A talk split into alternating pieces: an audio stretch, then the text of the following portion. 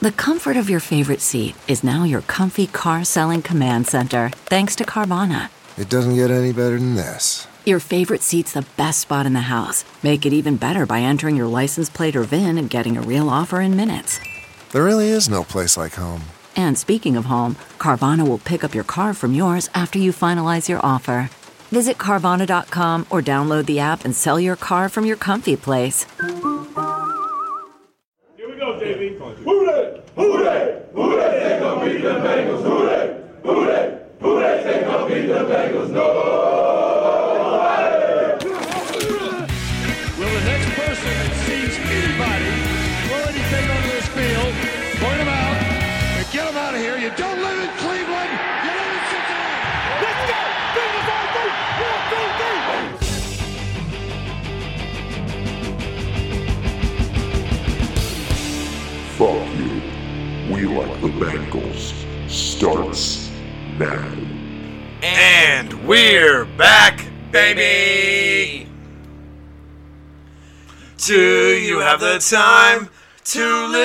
To us whine about our O line failing all at once? We are some of those masochistic fools who daying to the bone, no doubt about it. And welcome back to Fuck you, we like the Bengals. I'm your host, Alex Schubert. Sitting across from me is, Lloyd Johnson. as always, dude. Okay, so I want to bring this up. Before the podcast, Lloyd and I had an angsty music fest. Oh, we dug through some some early two thousands. So it started off with Staind. It started off with Staind. It was like what? Uh, uh, what was that one song? Um, it's been a while. Yeah. Uh, so well, I just turned music on, just like trying to get an idea for like something to do for the song for today. Yeah, and we and we came to a consensus of Green Day because everyone knows Basket Case. It's, Yeah. it's my favorite Green Day song. The part you guys don't get is about the first thirty, the thirty minutes before we record each episode. Is me and Alex like, well, what song do you want to do? And I'm like, ah, fuck, I didn't think about one. And Yep. we back and forth, and then we figure something out, and he goes super like guy who can sing, trying to fit stuff together, and I'm like, no, let's do it by a syllable count because I can't sing for shit. Yeah.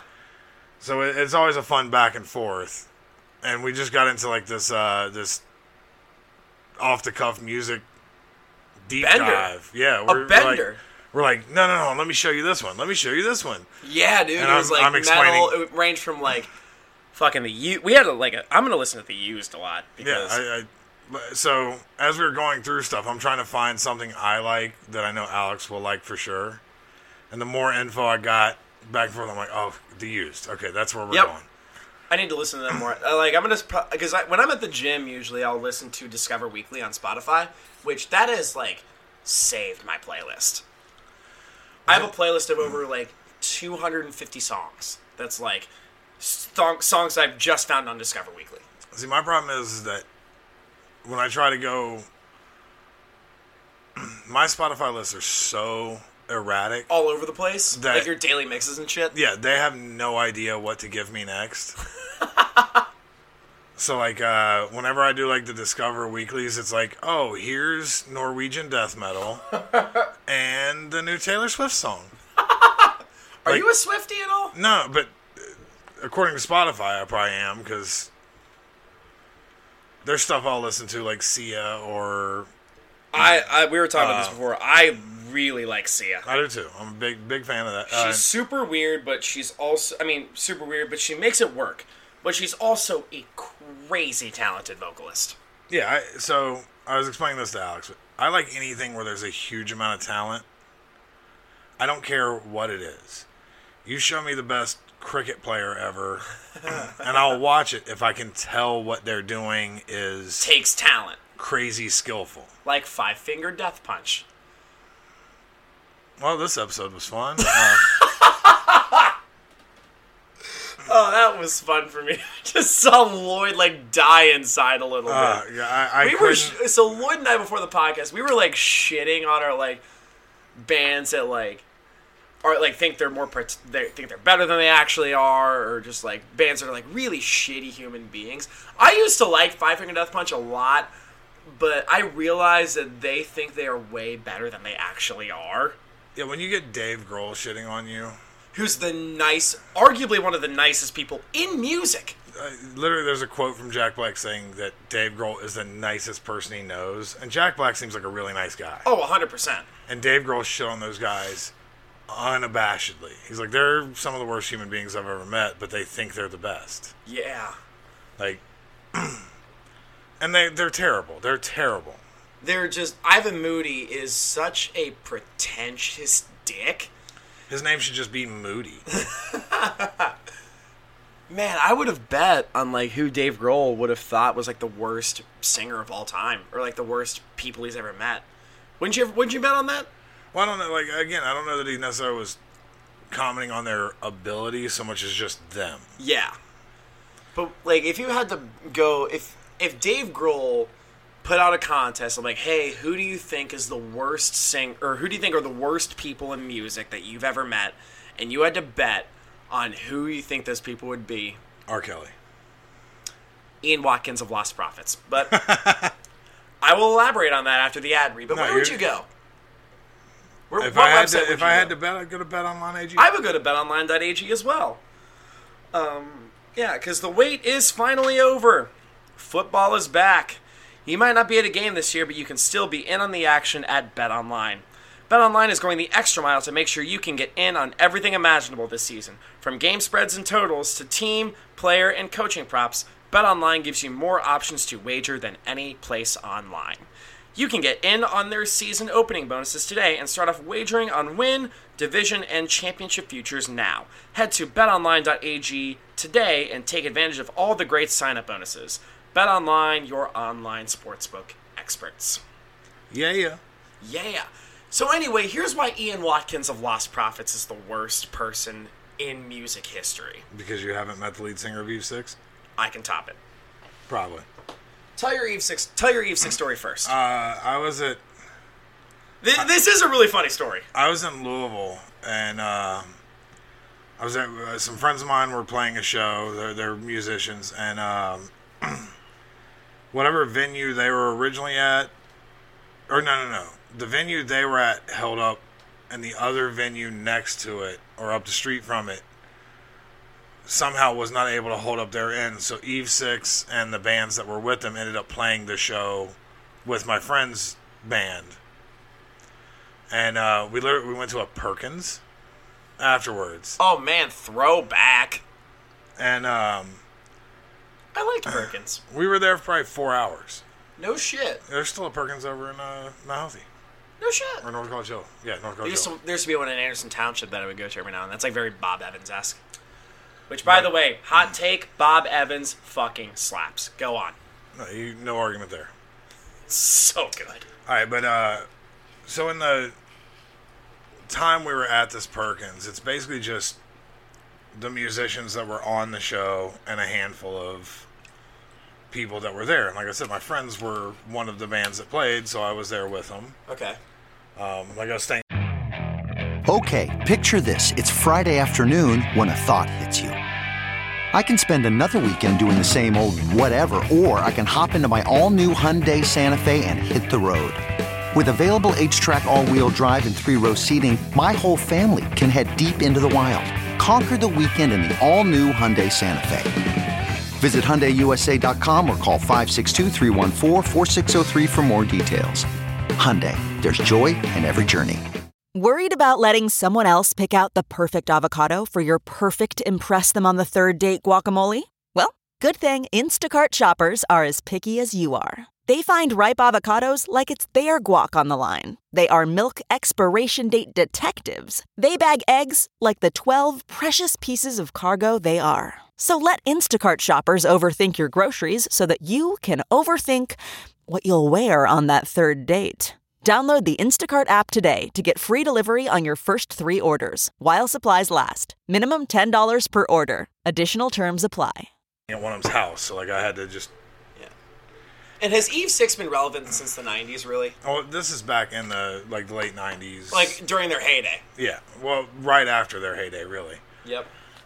But within a three-hour period, the lead singer had said the same sentence to me multiple times. it was like, you know, none of us were like over 19 when we recorded that first album, and uh, it went double platinum. Like, like he just had like this pre-prepared.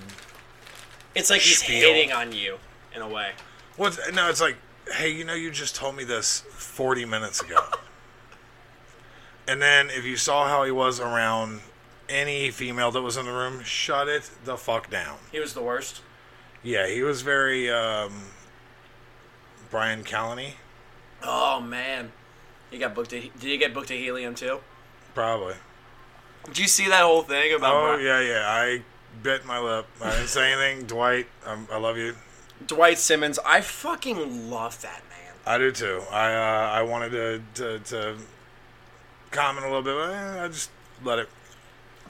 I wanted to put this on Facebook. I told this to Billy DeBoer. I'll say this on the podcast, but it says it goes nowhere else because, as you know, Breonna Taylor, um, her the cops that were in that shot her, two got um, one was charged with wanton endangerment. You saw that Wanton. wanton endangerment. He said wanton. Whatever. I don't even know what the charge is. I mean, I know it's wanton endangerment. It's uh, he got in trouble for missing. Yeah. He got in trouble for missing the black woman hitting the white walls. Yep. And the other two cops got uh, headlining weekends at Helium. Yeah, I thought it was funny. that it's not. Like I feel bad for Helium because I know that like they have deals set up ahead of time and whatever. Like it's probably a real pain in the ass for them to to stop something that was booked or, or not. Yeah, and because the GM there, Avery, Avery Dellinger, I believe, he's a really good dude. He's approachable. I can talk to him, and that's very. It's not very common with a lot of bookers I met. Right. I, I just I think that probably was something that was already in the works. It was because Helium's a, a chain, yeah. and it was determined by the higher ups. So it's probably beyond Avery's control. He's like, "Fuck, I don't want to do this." Right, which I think there's a lot of that with. So I don't want to shit on helium, and I love that club. I've done that club a few times. The I had a I- weekend there prior to COVID, but it got lost. I was supposed to be uh, go with Rand. but you know the reason I didn't comment on like what Dwight's saying, I I like that club. I like the people. Have you been?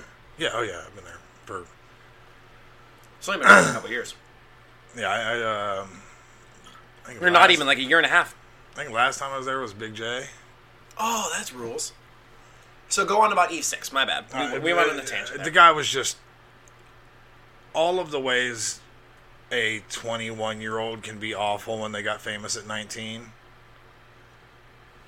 or 20 probably 3 or 4 year old at this point Oh, so he's just a 21 year old dick bag. he's probably 24 at this point oh, oh, oh. Oh, so he's a 24 year old dick bag. yeah yeah yeah he was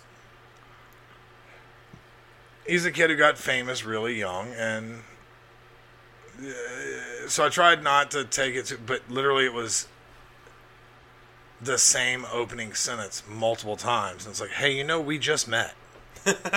Like 45 minutes ago me and you had a conversation and you started with this same sentence. And it happened probably three times throughout the night.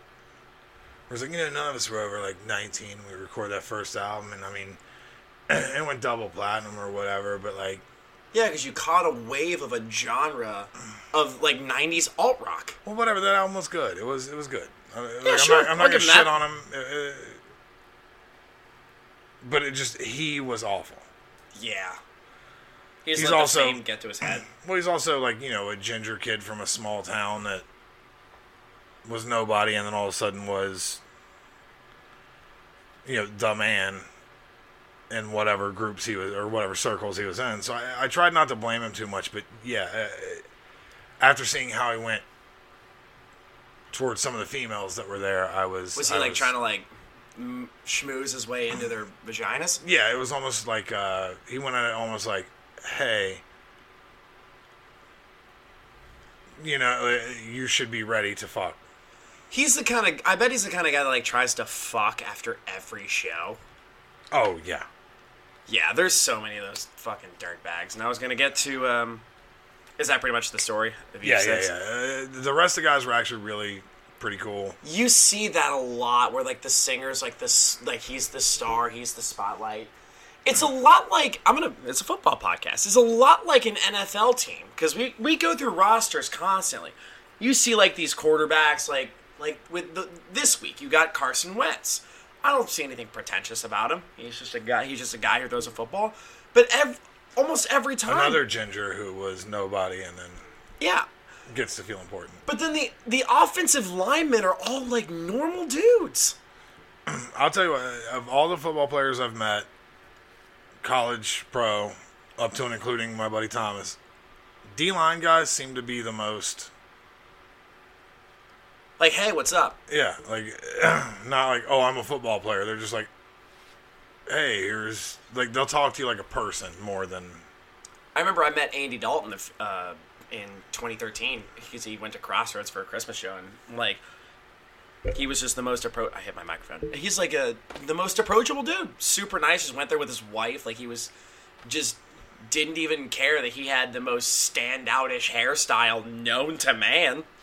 What's he just a- sat in the third row. like, I met Peko down at um, um, Newport on Levee. Oh yeah. and uh, we were both at the movie theater. We both went to the bathroom at the same time, and he looked over like, "He's a big boy" or something. Whatever he said, just you know, we're first of all, Domata Peko, no small person. Either. no, no, no. Oh, no. But I was taller than him, and he commented on it. And then we just by dumb luck both happened to be at GameWorks after, and we were I loved that place, man. we were right by each other for most of the night, and it was just like casual, cool. You know what I mean? Like if, if you ran into somebody like, oh, okay, this guy's all right. Like while you're out at somewhere like GameWorks, it, there was no pretension. There was no I'm Domata Peko. Like Yeah. he was just a dude there with his kids, and his kid and my kid were playing fucking skee ball together. That rules. Like, and he was just, you know, he was just a, a dude that was there with everyone else. Yeah, like, um, I forget what I was gonna say.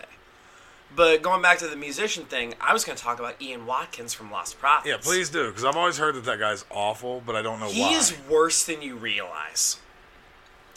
He is known as the worst, to me, the worst pedophile, not just in music, but ever.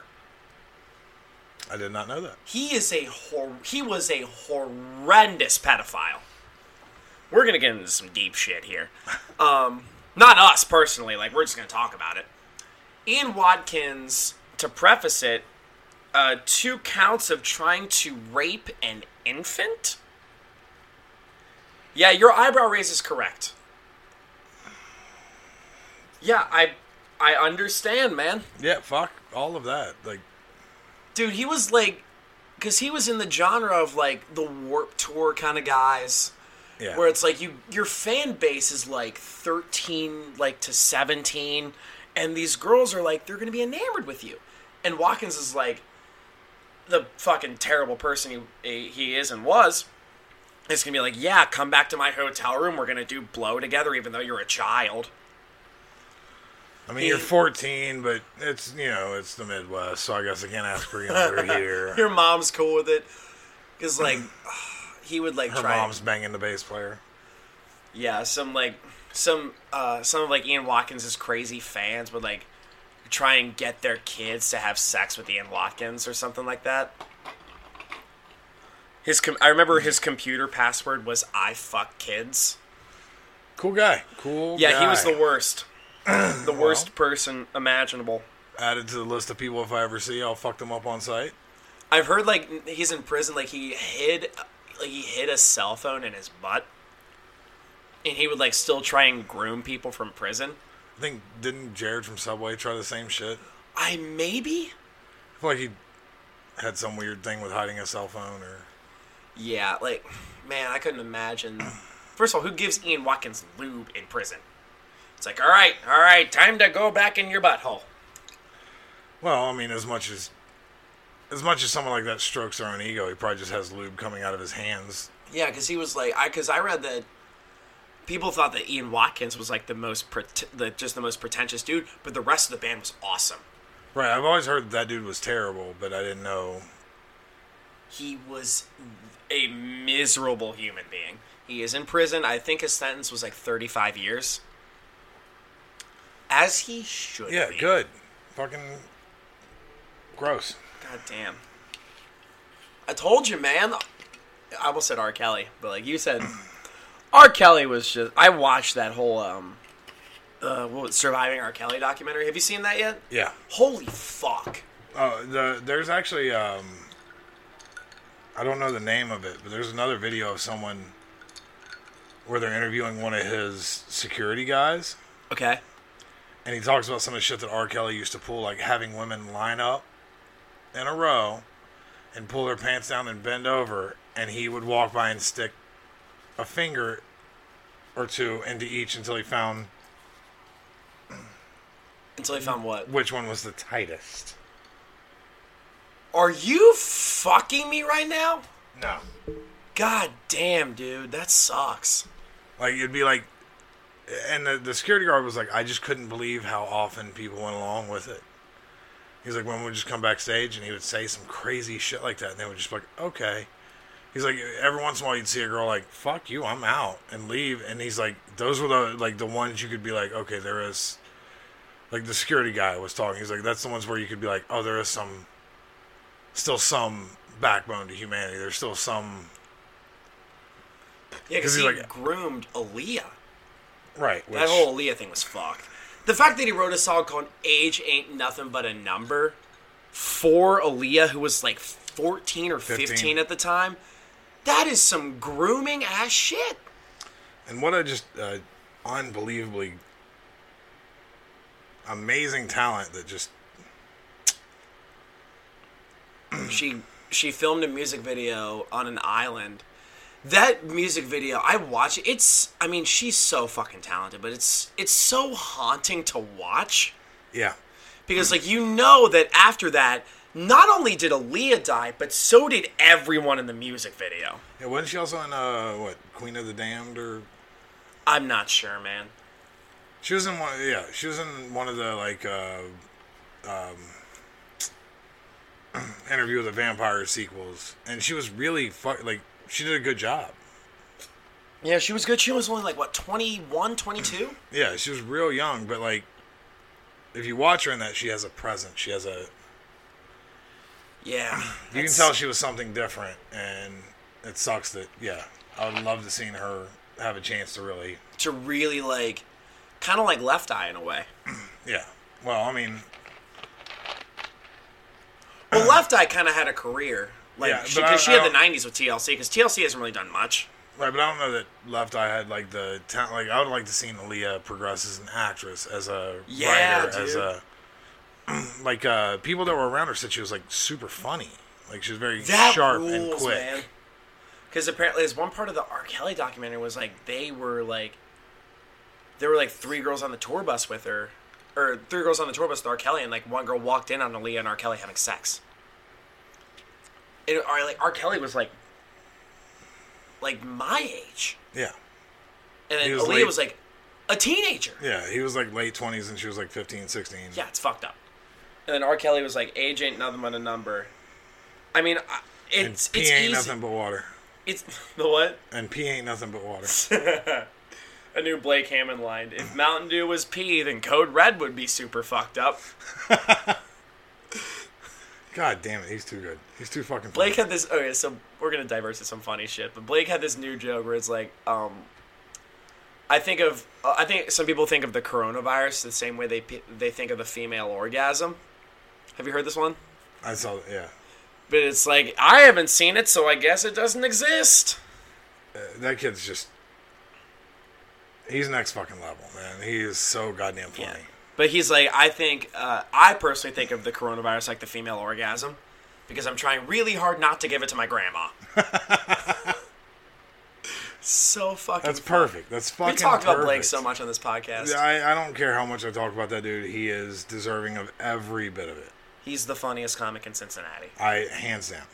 So, um, I was gonna. I talked about this a little bit before the podcast. Um, so I my day job is I substitute teach, and I do my damnedest to try and not tell kids that I do stand up. And even harder to not let them know he's a DJ. Yeah, I don't let that slip. I don't think I have. I think actually, I Oh, think I I, have it. once. I think I I, have it. once. After what Lily did to you, I Oh, she ripped me a new asshole in front of, well, in front of Anakin and uh, and Danny Ruffalo. That like fucking man, two two insults with one Lloyd's daughter. yeah, uh, she's she's sharp, bruh. So anyway, um, I sh- like I was talking to some kids about Go Bananas, and I'll get to why in a second. But they were watching like I forget Jay Nog. I want to say his name was because he had a clip, and I'm like I've I've bar- I barely know Jay Nog. Watch Blake Hammond instead. Oh yeah, And I showed him the the depression bit, where it's measure the size of your penis with your ex girlfriend's uh, new boyfriend's penis. Yeah. that's so fucking funny. dude, he's the whole bit, especially when he bleeds into like the Xander and the. He hates that joke, and I get why. But it's it's fucking great. The first time I ever heard it was at the Thompson house. There were like four people in the room, and Blake just went all out. I was in tears. Yeah, the first time I heard it, I I remember being like I'm almost like taking a step back, like, oh shit, this is this kid's better than A lot of people. it. Just there was no fat on that fucking joke from the first time I heard it to the last time I heard it. It's so, and it hasn't changed. It just he there's no fat. There's nothing you can take out of it. There's nothing you need to add to it. It's just funny top to bottom for all of the right and all of the wrong reasons. Ex- exactly, dude. He's he should get something. If he moves, he'll be fine. he's he's just something else. I Yeah. whatever. So anyway, I uh, so I, I, talked about how I try not to tell kids that I saw uh, that I do stand up. I let it slip literally yesterday, and I'll explain why. Because it was like a bunch of seniors. They went to Anderson High School, and probably shouldn't have said the school, but So not real smart. there was a there was a kid wearing a, a hat yesterday. It said BLM, but under it said Biden likes minors. Lloyd's face is appropriate. Cool. So does Trump. Anyway, um, so they were talking about their they had the fantasy they had like a bunch of fantasy football players in the in that room, but they said like the loser would have to do stand up, and which is common among like fantasy football people that, that lose fantasy football leagues. But I uh, they were talking about how they would do stand, up, but they're like, I don't think there's a comedy club in Cincinnati. And I had this moment where I heard that and I just went on autopilot. I just went, my inner mantra at that time was, oh no, you didn't. I just, I love your laugh right there. Alex Chandler's enter Miss Pat. Dude, I watched a couple of her, uh, uh, This Is Not Happenings the other day. Dude, she is hilarious. She's, I've heard she's a lot as a person. Uh, she was super, super nice to me. I mean, she also nicknamed me Lunch. So take that for what it's worth. But Dude, she she's was a lot, man. well. I mean, She has a story of how she met Jimmy Carter when she, when he went to McDonald's. she also has a, a bit about how she got her nipple shot off by her. Yeah, ex. that was one of her This Is Not Happenings. Yeah. She had a bit where she met Jimmy Carter at McDonald's. Uh, because, like, the Secret Service, like, let him in. And then she went, and I'm paraphrasing here because I have to. Brother, where the fuck I know you from? Yeah, it was not brother, but yeah, it was not brother. yeah. Um, she's.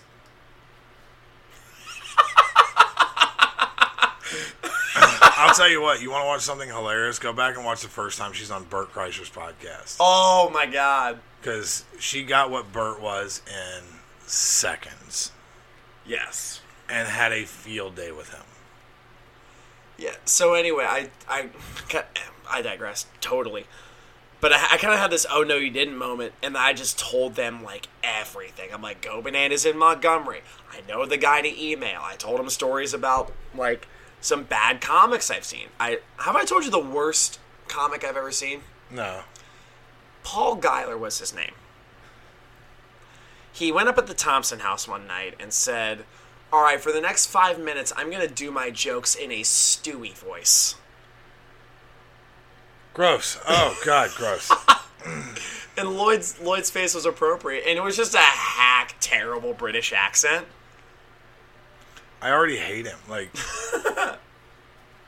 Because one thing I always say is I love watching terrible comedy.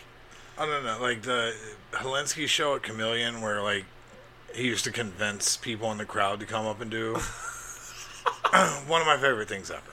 Like, if you ever needed a, any more reason to love Helensky than just everything about him already, I love Mike Olinsky. I, I,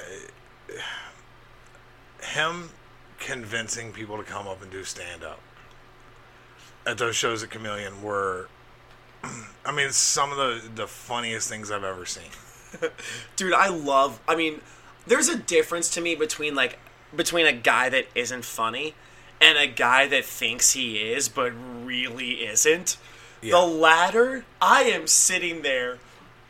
I mean, sometimes like I'm just like half paying attention when it's that terrible. I am locked eyes with the performer. I love watching that shit.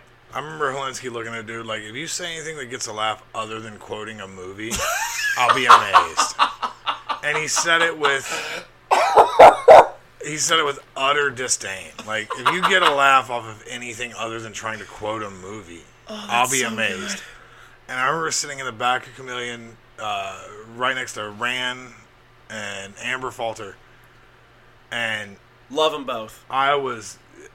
She's a fucking gem. And I Rand's love Amber one of my Falter best friends forever. She's One of the most lovable, huggable people you could ever meet. Just a gem of a person. yeah, she's one of those people like when she's around, you feel like, is there like a curator here to make sure like this doesn't get messed up?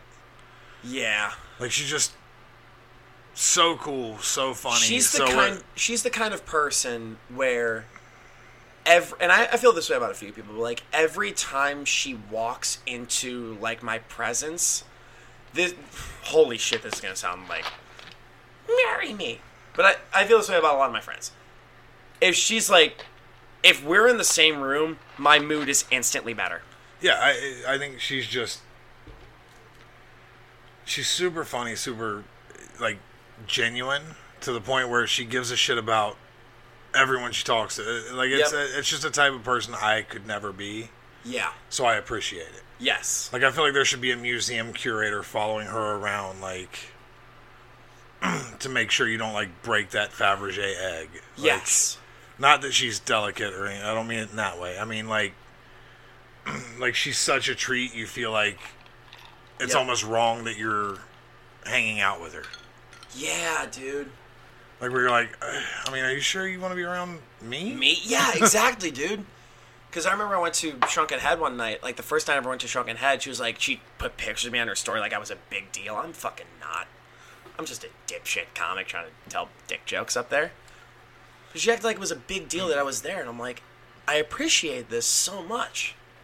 Yeah, she's a God damn it, I, that girl's awesome. yeah, absolutely. But anyway, sorry. No, you're good. But I love. Not speaking of Amber Falter, speaking of terrible comedy, which is not Amber. She's very funny. She's really good.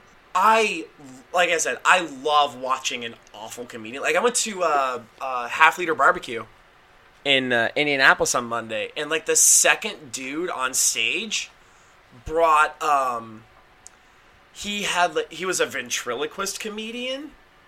Oh, it gets worse. He brought on stage with him like a pair of googly eyes that he set on top of his fist and wasn't even trying to close his mouth as the puppet was talking.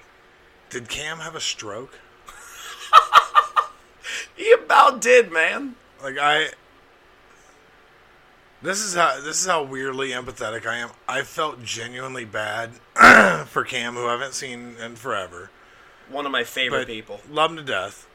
But I know that he's he's usually involved with that show, right? Yeah, uh, yeah. He was uh, kind of the one like setting up the equipment, and he was the last comic to go. I just feel like he had to be sitting there like trying not to, to, to physically stroke out. What is happening to my open mic? Yeah, that was I- the longest five minutes. And have you met David Brooks? Yeah. He followed that.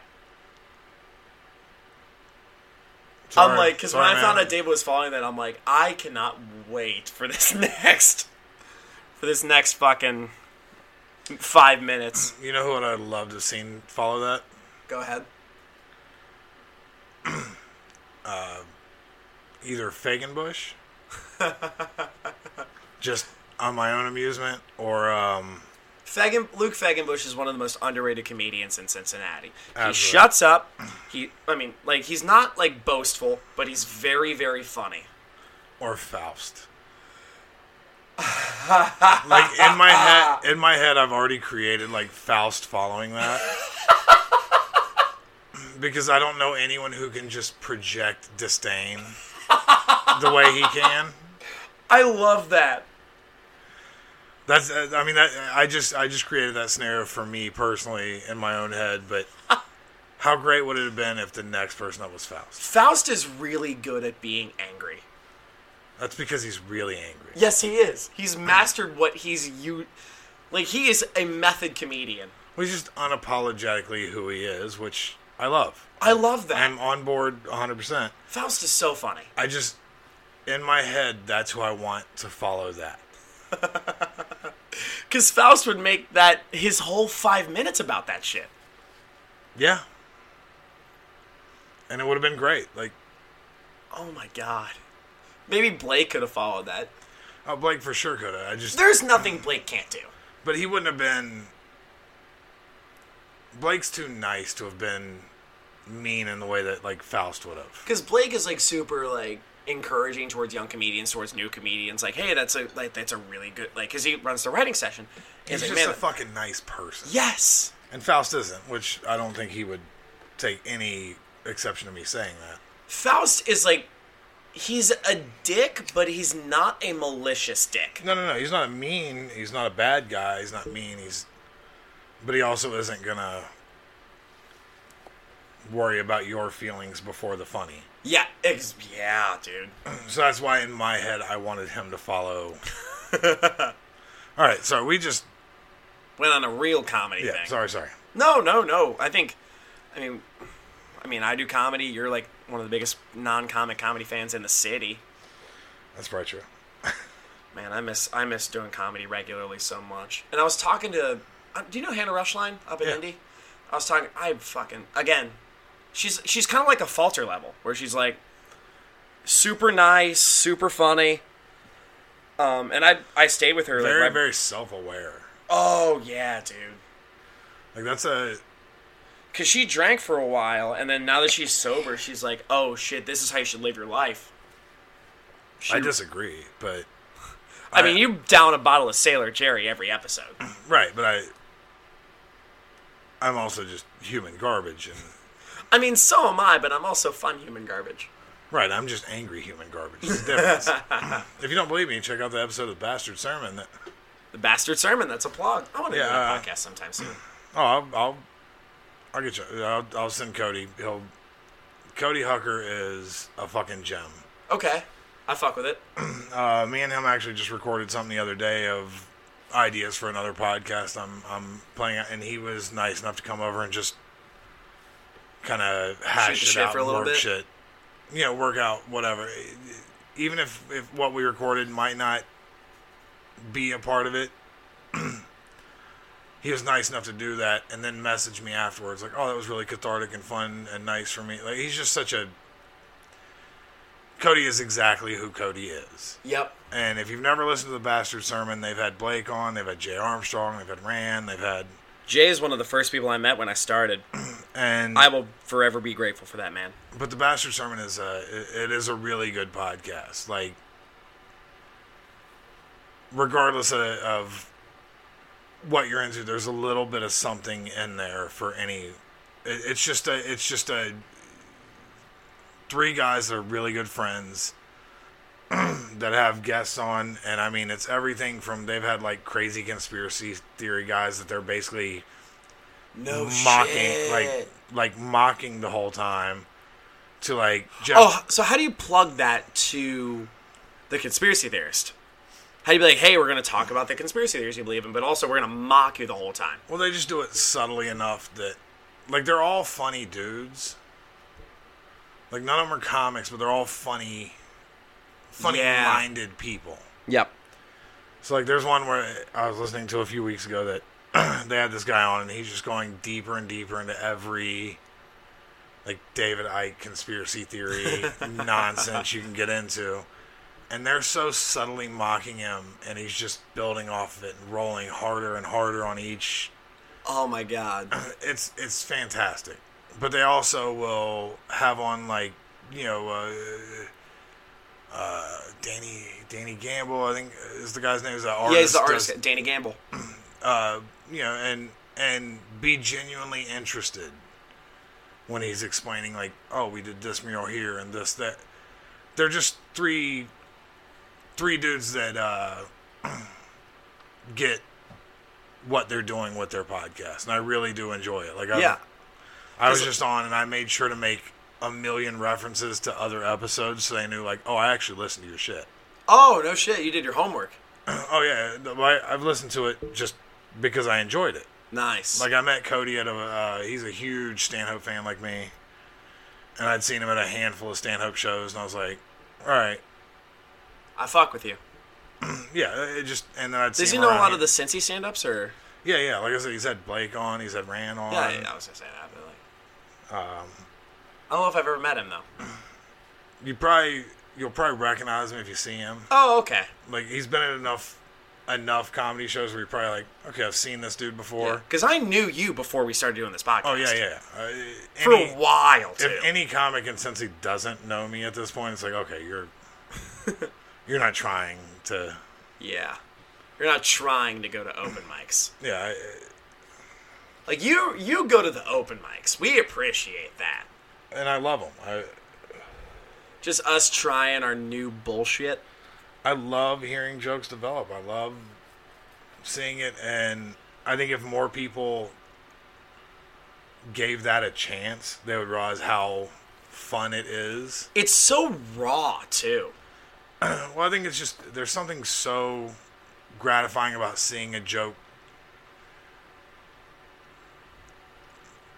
not work, and then six open mics later kind of work, and then twelve yeah. later it's even more gratifying for me but I think for an audience, there's there's something there that because if you see it like the first time and then you see it like six times, like oh, like there's new tags in there, or there's new timing in there. yeah, it, it's to me it's fascinating. But I I, I love stand up. Yes, as you should. It's the best thing in the world. I mean, football. I mean, it's a football podcast. We love stand-up comedy. and fighting. Yes, and fighting. Which, by the way, Oh, speaking of this Saturday, one of the biggest UFC cards of the year. You should probably come watch it. ooh, I might do that. I'm DJing a wedding on Saturday. I just found out. Oh, that's right. Yeah. Tell me about that. Um, I won't get into too much detail. Like I literally just found out about this like three hours ago. But um, a friend of the pod, uh, Kyle Jeffers' ex girlfriend, hit me up. Um, literally randomly because I got the message. I was like, oh shit, what did I do? Just completely out of the blue, and she's like, hey, I need a DJ for a wedding. I was like, oh thank God. I'm performing a wedding this weekend. Really? Yeah. What are you doing? A friend of mine's parents was. No shit. Are you the um offici- Are you officiating it? Yeah, I don't know. I don't know how widely spread it's supposed to be. That's why I'm Yeah.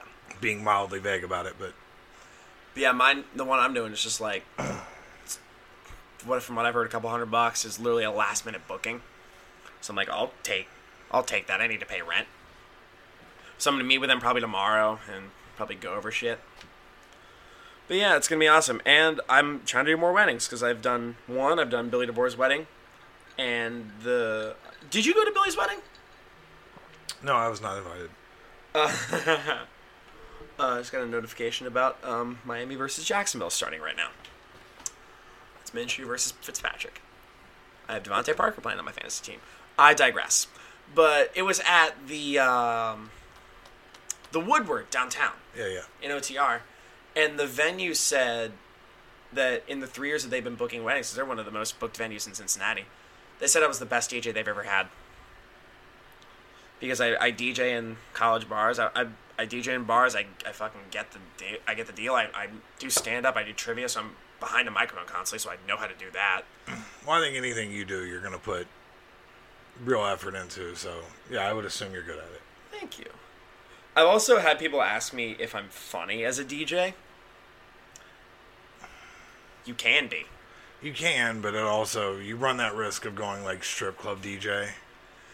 I've seen strip club DJ. I mean, I've only been to strip clubs twice in my entire life. The the first time I ever went, we'll get back to this. This is a little tangent, but I went to Diamonds in Dayton. My my my my boss took me after I went to went to Milano's one night, my Saturday night gig. But the DJ, at one point, he's like, "Come on, throw money at her." I was like, "Oh my Come on, guys! This girl's out here shaking it for you. Give her some love in the said- form of singles, fives, and tens. Let's see the let's see those wallets open up and the love explode on the stage. Also, chicken wings, the back of the house right now. We have uh, we have garlic pepper and lemon habanero. Check them out, guys. I felt so bad that the dude was just like, "Come on, throw money at her!" Like that quote like resonated with me so much. He's like, I need a new Xbox, and that's my girlfriend. I wanted to be my girlfriend so bad. I believe that she is my girlfriend. I remember the the other one I went to was uh, um, it was in Denver for a bachelor party, Gross. and um, some dudes would like throw like wads of cash, but sometimes a one dollar bill would, a one dollar bill would just like float down off the stage right to my side. I'm just like, here, here's my tip. Do something to my face. I've never been a big strip club guy, Me neither. but one of the one of the most amusing things I've ever seen happen at a strip club. Uh, one of the guys who used to train with us, he looks like an action figure. like he is six foot three, No genitalia. two hundred fifty. Unfortunately, no, that is not the case. I I wish I didn't know the answer to that, but for sure not. No. There is some genitalia. Yeah, he's got a fucking water bottle hanging between. But he was sitting at a, at a the edge of a strip club. We were literally like killing time waiting for guys to get back from a, a jiu-jitsu tournament. Okay. And the closest thing to there, the closest bar to where we were, was a strip club. So like, let's just get drinks. Like, I wasn't there. I actually went to pick one of the other people up, and then I came back to grab those guys before we all went to the gym. And when I get there, there's this like super thuggy, really tiny, skinny guy with like just all gold teeth with diamonds. And he's literally throwing wads of cash at the stage, but he's hammered. And at one point, he throws a wad and it mostly misses. and I won't say his name. My buddy just reached over and picked most of it up off the floor. He left, didn't he? He stuck it in his pocket, and then he went back to his little stack of singles. and you can tell the guy, like, everything in the, the guy who threw the money, everything in him wanted to say something, but he was so horrified. Just,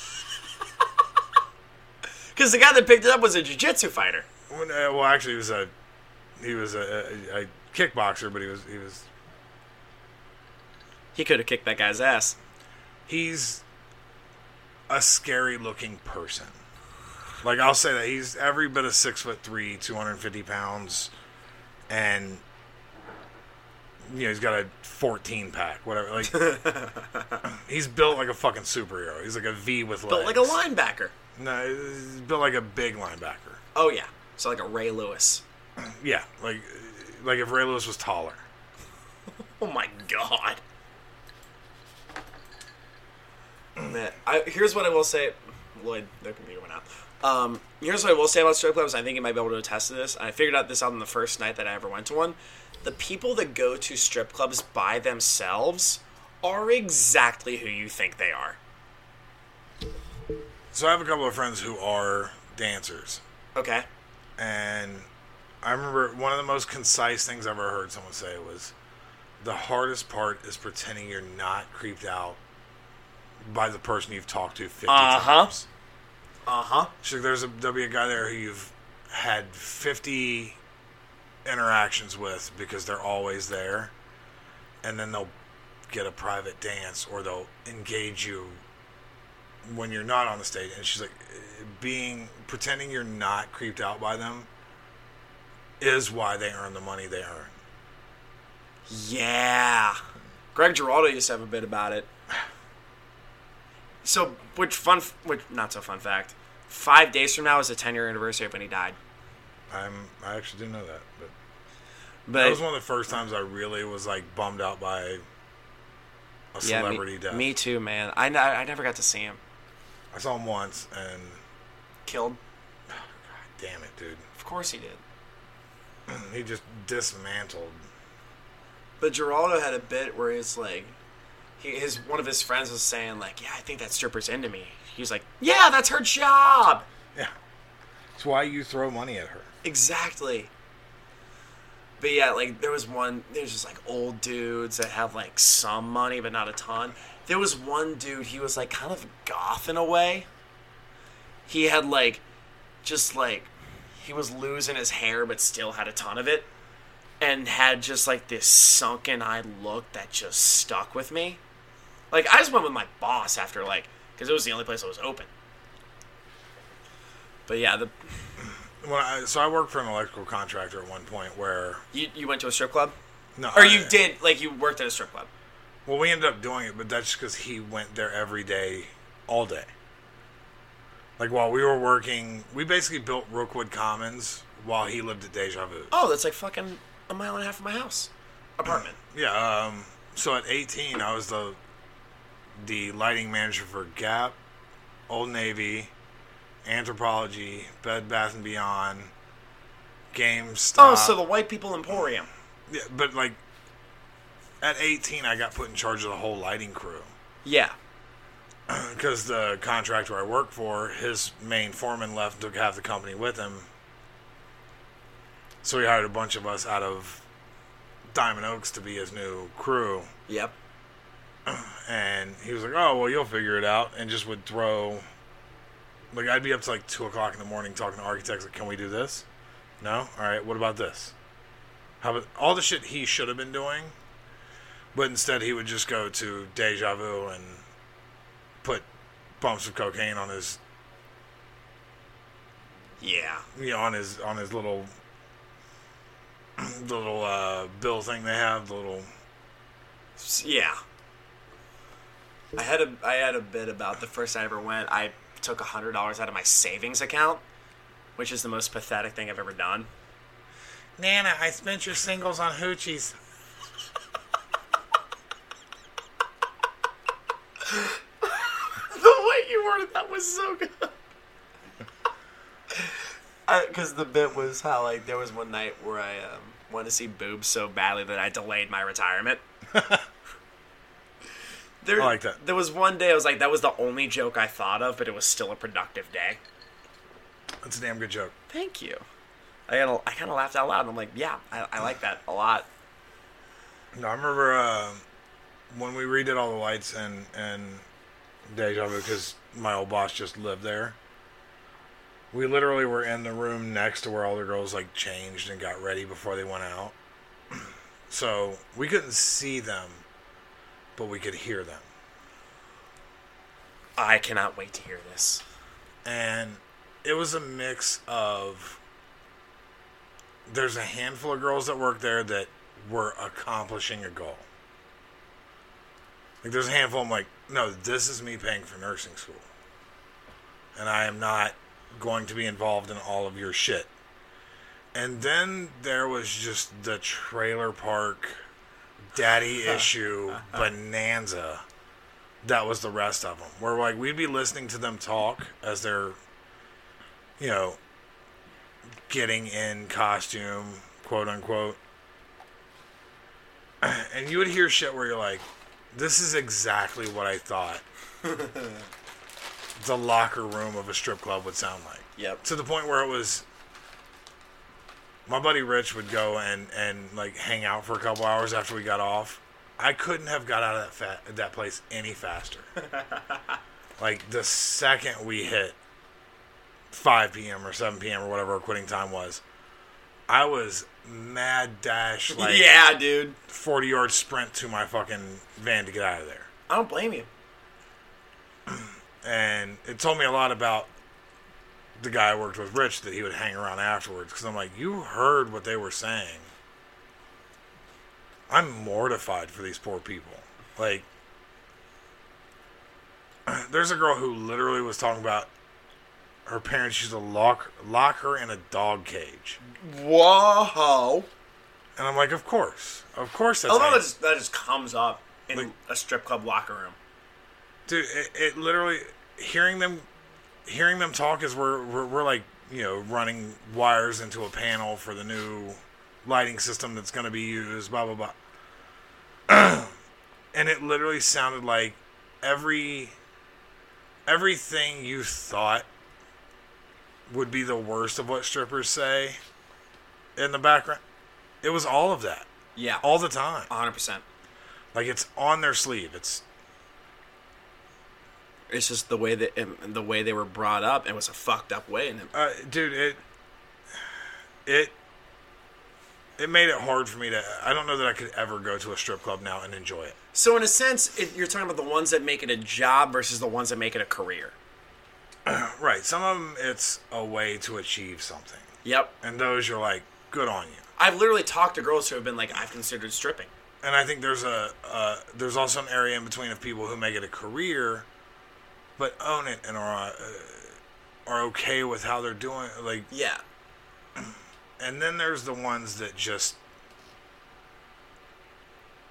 uh, there's the ones that just are like god damn it this is This is like they've achieved their end goal. no they've just achieved the best that the world's willing to give them That just sucks, man. Dude it was it, it- some of those were so fucking depressing Yeah. And we're not shitting on sex work here. That's not. no no no not at all like If you want to have an OnlyFans, which by the way, I don't subscribe to any OnlyFans, and I'm not just saying that for for salvage's sake, but like, if you want to have an OnlyFans, fucking have an OnlyFans. hell i'll be on it what's up I've slept with an OnlyFans girl. It was kind of fun. Um, I'll edit that out. But no but no uh, i know strippers that are strippers because that's a profession they enjoy doing they take an ownership of it they are self-aware and and they know what they're doing, and they know how to deal with the guys that like Right. think that they have an actual shot. Well, but then there's the girls that it's just it's, it's just the only thing that was an option for them, Yeah. and that's rough. Yeah, that really sucks. Like, I feel like if I had not had that experience, I'd probably have a different view of strip clubs. Like my respect level for, like I have a friend who's a who's a dancer, uh, Mindy, shout out. Shout out Mindy. VA knows her. Uh, She does her job as a job. She knows what it is. She's aware. She's she does it well. she's in an ownership role of that career. And I couldn't respect her anymore. Just as a human being, as a just an honest human being to have a conversation with. hundred percent. She's at the top of the list I could of any people I could think of to give you like here's someone who's going to give you an honest conversation. She's Yeah. at the top of that list, and I That rules. I think the absolute world of her. There's Yep. zero judgment that that's what she does for a living. but I also remember hearing like one of those girls talk that I was there uh, that was like, "Oh, you kind of just ruined me ever being able to enjoy this." Like I think I know what you mean. she was so so hearing her talk you knew she was also hooking on the side and there was a guy that was not her boyfriend that was in charge of all that and she had a boyfriend and wow to where it was just like uh, like I'd, I'd almost like want to sign one of my checks over like just go to school, anything, whatever. Like this is not. she had no ownership of it. It was all just happening to her. Yep. And the thought that that might be a thing made it hard for me to be able to enjoy strip clubs, even though I know people who really do do that as a profession and love what they do and take ownership of it. And I really would uh, want to be there and support them in that. Yeah. Like, fuck yeah, you found a way to do something that works for you in this world. And, and Like the guys that shit on sex workers. yeah, That's such bullshit. I mean, they found a way to make money, and there is a market.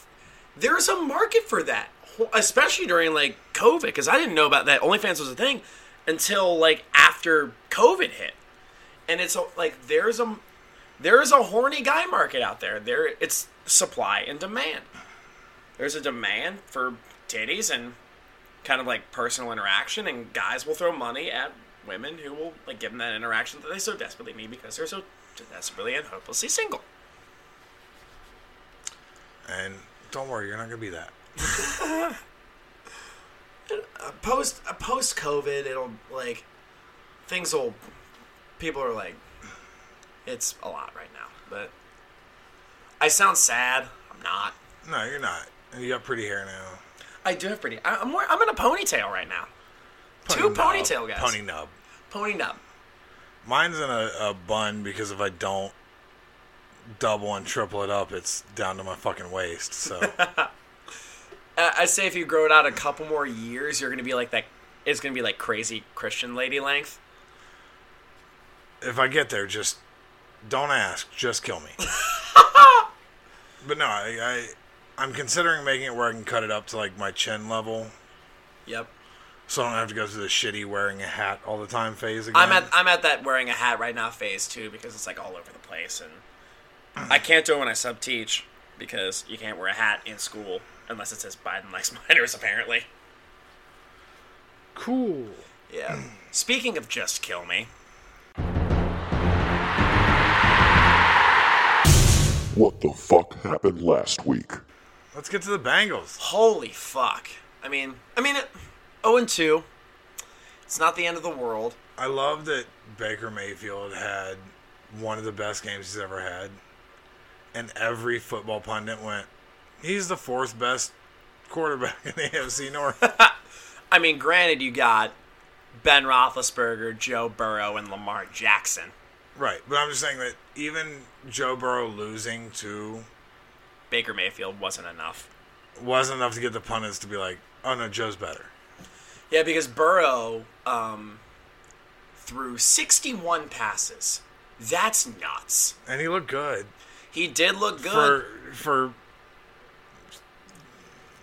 a good percentage of it. because, I mean, again, the line's been dog shit for a while. Like, there are plays where Bobby Hart just gives up. Just get him the fuck out of there. I, I hate to say this, but, like, what better option do we have? It was It's the same argument I have with Marvin Lewis, No, no, no. firing Marvin Lewis. Go Here's on. it. Put Giovani in and place the fucking Hart. It's got to be better. Here's, here's He my... is hot garbage. like, they're, When, like, when another player on another team goes, "Oh, I think the Bengals have a Bobby Hart problem." That's what Bosa said after playing this. they have a Bobby Hart problem. Yes, he didn't say an offensive line problem. He said Bobby Hart problem.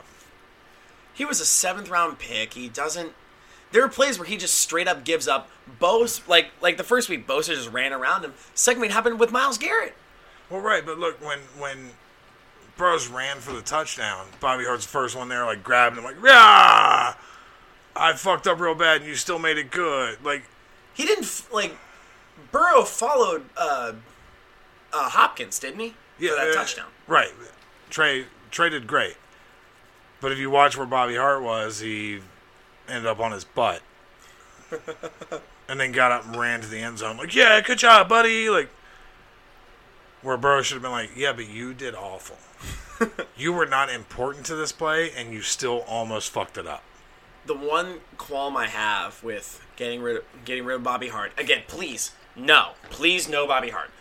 My I have the same argument with getting rid of Bobby Hart that I did that I do with getting rid, rid of Mar- blah, I can't speak today with getting rid of Marvin Lewis. If not him, who? Uh, uh, what's the tight end that's showing up? Uh, uh, Sample? sample. Fucking throw it. Uh, he, I mean, he's gonna him. be a tight end. I'll get to him later. I think, like I said, if you if you listen back, I watching footage, I was like, that kid's gonna be good. And I think Sample was the a second round pick Right, the Bengals knew he was gonna be good. They because Zach Taylor, like, because he was thought of as kind of a reach, but Taylor was like, yeah, he fits into our system. And well, I mean, he was more of a blocking tight end in college, just because they didn't use tight ends that way. yeah, But when they worked him out, he's catching every fucking pass. Blah blah blah. I think the kid's good. yeah, and he will be good At this point, fuck it, put him in for Hart. I don't care because well, they have to put him in a tight end because Uzomah's out for the year now. Ah, that's right. Yeah. Yeah, because he tore his Achilles. Which, by the way, Burrow's first touchdown pass, that was a gorgeous throw Oh yeah, it was beautiful. And right to him. Just beautiful touch. shows you what the Bengals could do. Here's here's what's driving me nuts watching these games. When they go at the heavy packages and have two tight ends in there, Burrow has a second to throw the fucking ball. Yeah. When it's a one tight end set. They're you know you got you got Tee Higgins trying to fucking block a, ti- a, defensive end. No! Stop it. You don't want your slot guy blocking. it. It's been driving me nuts every game. You want your if at best you want your slot guy blocking like a defensive back ten yards down the field when Mixon's making a run or Right. Gio's making a run. Right. That's that's how generally you He throws that. critical block that gets Mixon an extra five, ten, or maybe goes to the house. But I don't I don't like how Zach Taylor has shied away from the heavy package. I wish they still had like Ryan Hewitt. Where is he now? I don't know, but the fact that they let that guy go is madness to me.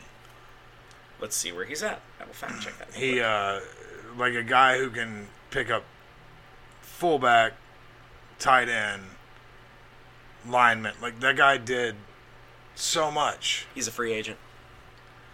Bring Kind him of like back. kind of like a Kyle Juszczyk kind of guy.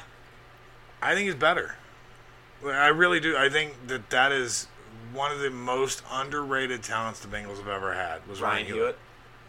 Kind of like that X factor in a way. You let him run the ball, and he can run the ball. You let him catch the ball, he can catch the ball. You want him to block for somebody, he blocks. That dude did his job. Yep. There was like, he's kind of like an everyman on the field. Like that's what Kyle Juszczyk is for the 49ers. Which try spelling that guy's name on the first try. Or, I mean, uh, like a Graham, like Jimmy Graham. Jimmy. He'll block when he has to. Kind he's of not. like he's not going to be able to run it from scrimmage. But if you give him a dump pass six yards out, he'll he'll make something out of it. yeah, like get like the I was gonna say like kind of a fullback mm. kind of. But if you have him run an end around, he knows how to block that. I think Hewitt was all of those things and just criminally underappreciated. I'll give him that. 2014 to 17, he was a Bengal. 2018, he was a Colt, and 2019, he was on the Titans practice squad. I just I would like to see them. I hate that Uzomah's out, but I would like to see them go. That way with Drew Sample, because they have I think Ethan Carter and one other guy, Yeah, maybe Mason Schreck. I think you might be right. Yeah. Um, but even if you have to grab somebody, go with more heavy packages. Give the give Burrow a fucking chance to. to throw or to move or do what do what won him a Heisman Trophy. Right, uh, but your offensive line's not doing the job. It's clearly him- not. It's clearly a weakness. Right, give him the heavy packages more often. Give him the guys in there that can, you know, hold a defensive end as opposed to throwing a fucking receiver on it or having Gio block a fucking defensive end. No, it's not going to happen. Gio's tiny. But he does. I mean, I'll give him credit. He does pretty good for what what he is. But I've always thought that Gio had longevity because the Bengals didn't overuse him. do you know what would be great right now? It's like a Benson back, like a Benson. Cedric type- Benson, like rest a- in peace. a Cedric Benson type back right now that they could throw out where it didn't look like they're going heavy package, but a guy who could block. Like a Rudi Johnson? Rudy was a little too small. Yeah. Like Rudy was more of a finesse. Like a, I mean, obviously not this level, but like a Jerome Bettis. Yeah, if you had like a bigger back, we, we could really use like a fullback or a halfback. Because the fullback is essentially not really a thing anymore. No, but right now with the with the offensive line as shaky as it is, god damn, we could use one. It's. Do you think it's the whole line, or do you think that Bobby Hart is such a weak link that it's making the entire line look bad? I think there's a few guys on that line that are. They better be saving whatever they're making this year. like Billy Price, if he's playing. I You want to know a stat I read about? I was going to bring this up earlier, but you want to know, you want to know a stat I read about Burrow in his game this game? Burrow threw more passes in week two than Jimmy Garoppolo did for the 49ers during their entire playoff run. right, which 61 passes is a lot to ask. Yeah, especially for your second game of your career because you're playing. You played down the entire game. But 61 passes That's should a ne- lot. it should never be asked. Which, by the way, 316 yards and three touchdowns. That's good. Yeah. That's a good stat line. Right. I, again, anyone who's listened to this podcast knows I've been like, well, let's wait and see. Let's wait and see. that Browns game is the most impressed I've been with Burrow by a mile. And which, by the way, I, I almost forgot about this. Did you see who tweeted about Joe Burrow during the Thursday night game? LeBron. LeBron fucking James. Did That's see- unreal. Did you see who went at LeBron James on Saturday? Who who what? There's a MMA fighter named Colby Covington who's like a, I might have seen this go on. Colby Covington is a 170 pound UFC fighter. Okay. He's a welterweight, and he beat Tyron Woodley in arguably Tyron's worst fight he's ever had. He threw like nine punches the entire fight. What a pussy. I mean, he's a guy who would murder both of us, just so we're clear. Yep. But in his post fight, whatever Colby goes at, and he was like, "Oh, that fucking weakling LeBron James." It's like he went on LeBron James in his, his post fight speech. He's like, "You know, you're 170 pounds, right?" and you're talking shit to a six foot nine, 270 pound super athlete. He's like, "You wouldn't last 10 seconds in a cage with me. Bet he would. You know, they make weight classes for a reason. Like Colby. Mayweather versus Conor McGregor. No, no, no. Not even the same. No, no, Uh, no. I mean, like in a way, like Mayweather, like you couldn't last in the ring with me. no, uh, what I'm saying is it's even more absurd. It'd be like if Tyson and McGregor. Yeah. Or Right. Ali and McGregor. Well, eh, like Tyson outweighs McGregor by 50 pounds. Yeah. LeBron outweighs Colby Covington by 70 pounds. Yeah. And LeBron has he's tall, has a wingspan. Right. I, again, I'm one of those people who, like, if you don't know how to fight, don't fight. Yep. I'm real big on that. But also, I'm not real hyped on jumping into any fight with a six foot nine super athlete. Yeah. Who is arguably the greatest basketball player ever. And also has been you know, training with boxing with Tony Jeffries and shit for, know, the past 10 years. Yep. He'll probably fuck you up. Yes, exactly. I was going to bring this up too about LeBron. Um, you, you know Tom Takar, obviously. He used to have this really funny joke where he would troll like um, online threads, where he would pretend to be like when LeBron played for the Heat. He's like he would troll online threads, and be like, "I'm a huge Heat fan. I love LeBron Jones." Oh, Tom Brady. Old Tom Brady, Tom Takar. I, I'll never not be able to call him Tom Brady. I, I I'm, Because he I'm used introduced to Takar now. When I first met him, literally the first time I met him was at Brouhaha. And he goes, I'm Tom Takar, Tom Brady. And I went, You're going to have to Pick one of those. Like you're gonna have to reconcile this somewhere because you just said Tom, some name I don't know, and then Tom Brady. And I was like, I know who Tom Brady is, and you're not Tom Brady. yeah, because you've met Tom Brady, I'm not, not that one, but the comic. yeah, So, you get what I'm saying. yeah. So he had to, but I, it's, it's just fascinating to me. Someone, I don't care how much you've trained or what you've done, you're talking shit to a six foot nine, two hundred seventy pound super athlete. Yep. He he might be able to put up a fight. Not might. He will. If you're 270 pounds and punch somebody, especially Goodbye. somebody who's been boxing for, even if it's only in theory for 10 years, he hits you, you're going to sleep. yeah. hey, Colby, he's got three foot of reach on you.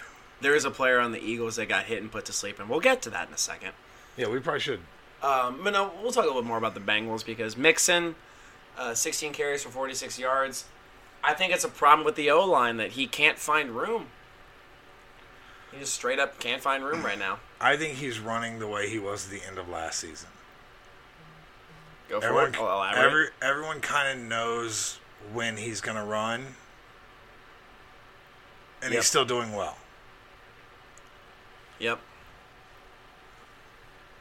He's earned his money. Whatever they paid him, that fifty four, what he's earning Four years, 48. Okay, forty eight. He's earning it. Yep. And Because last year he ran when everyone knew he was going to be running and still did well. that's that's kind of what the way Christian McCaffrey is. Right, and this year,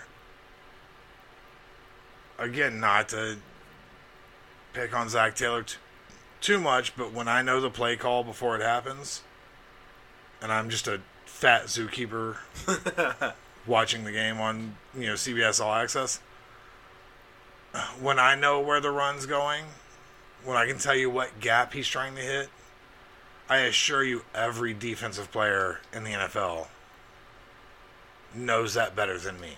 because they watch film and Right. they know and they get it. Like when Romo calls something while he's because there were plays like when Romo first started, he's like run to the left, and CBS was like, "Hey, calm your shit, man." Like during the Browns Browns game, you'd see him point over and be like, "He's going B gap." You could hear it because there's no fans. You could hear the defensive. There were players. fans at the game though, Well, okay, limited capacity. you understand what I'm saying. Which, by, which by the way, hear- a fight broke out. You could hear what was happening on the field. Because at one point, I remember one of the linebackers pointing over, like, "It's a B gap. It's a B gap." You heard it very clearly. They called what gap he was about to run through, and he for sure did. Got level. Yeah. God damn it. Here's what I will say about Burrow though: eight different receivers had receptions. That's, I mean, that shows like he's spreading the ball. He's got a rapport with his receivers. Boyd was the leader. 772 and a touchdown. That's a solid game. Yeah, I, I, And I I, saw a lot of I saw a lot of good. I did too, especially with the offense. Um, the my I am a little concerned about AJ Green too. I he doesn't look like he doesn't look like it's the father time caught up with him so much as Not playing for two years. yeah. he hasn't played like a lot of games consistently since 2017. We're getting AJ Green again, but it's not till like because not only did he not play for the last years, but he also hasn't had training camp for this year. So, Right, like, man, he just- he's really got to readjust to like training and shit Yeah, I, and to I, NFL speed. I'm not worried that that he won't get back to being AJ Green. Green will be fine. So we should probably Yeah.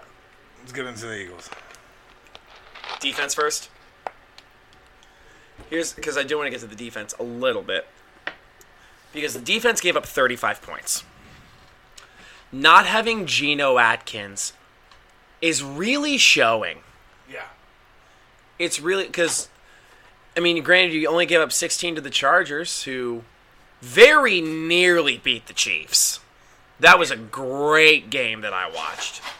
Which I want to shout out my go-to fantasy kicker Harrison Butker, who at the end of that game, um, with no time on the clock, um, made three straight 50-plus yard field goals at the end of that game. That was pretty crazy. The last two were from 58. Yep. The last two were from 58. Harrison Butker has been my go to fantasy kicker. Lloyd has to pee, so I'll ramble for a little bit. I'm going to go through the injury report a little bit. Um, where is it? Here it is. Uh, Geno did not practice Wednesday or Thursday. This is coming out Friday. Mike Daniels, defensive tackle, did not practice uh, Wednesday or Thursday. Dunlap did not practice Thursday. Um, full practice today. Brandon Wilson did not practice Wednesday. Full practice Thursday. I'm a big fan of Brandon Wilson. That dude's one of the most underrated return men in the league. Took it to the house against the Ravens last year. I'm a fan of that guy, and then some. Uh, Shawn Williams limited Wednesday and Thursday. Christian Covington uh, full Wednesday and Thursday. He had a biceps injury. Logan Wilson, his his twiddly thumb.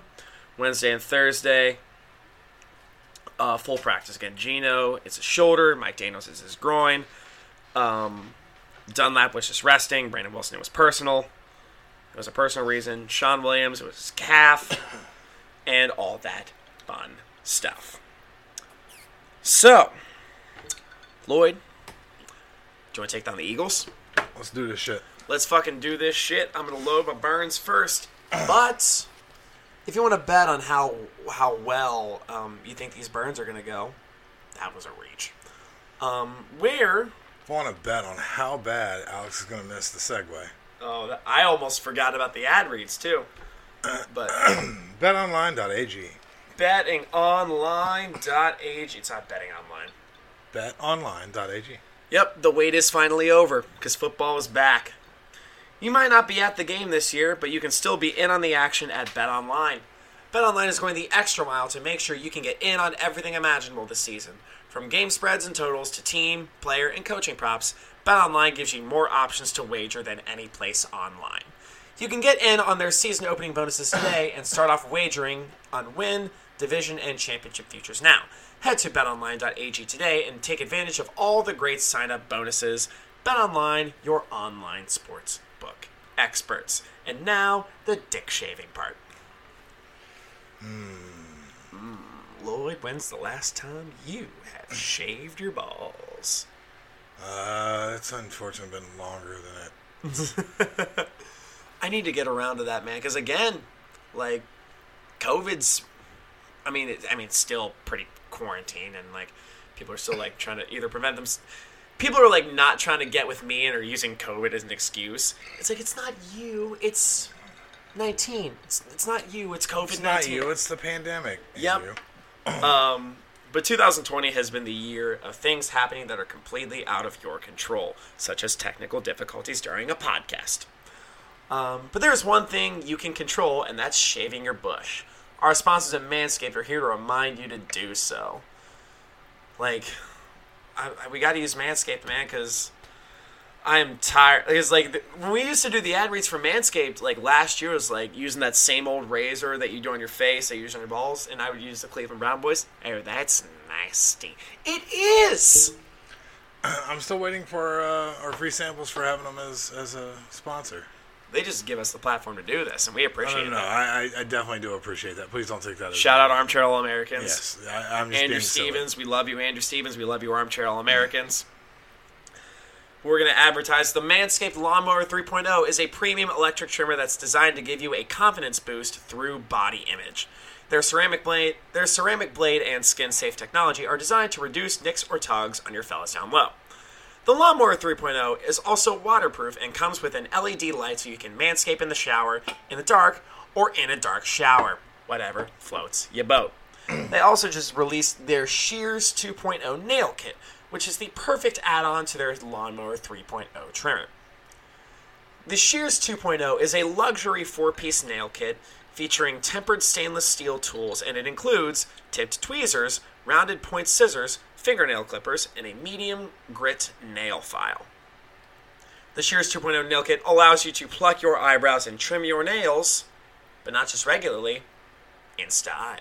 In style. In style. On their that was weird. on their website, you'll also find the Crop Preserver, an anti-chafing ball deodorant and moisturizer. This will help you tame that dreaded summer summer swamp ass with natural hydrators and antioxidants. You'll also find the Crop Reviver, a testy toner that's like having cologne that is designed for your balls. We won't judge you if you catch you sniffing yourself. Go to manscaped.com and check out some of these life-changing products. In fact, listeners of this show will get 20% off and free shipping with the code ARMCHAIR at manscaped.com. That's 20% off with free shipping at manscaped.com and use the code Armchair. It's time to grab 2020 by the horns by shaving that front truck. and now.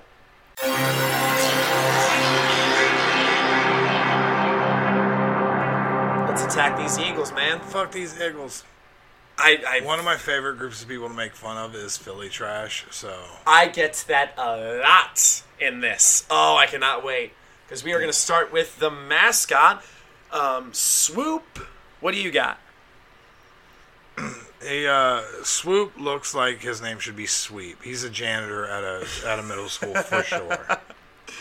Uh, Swoop's number is zero zero, which is in honor of the number of Eagles fans who leave games without DUIs. um, I'm honestly surprised the Eagles mascot isn't a guy peeing on a porta potty.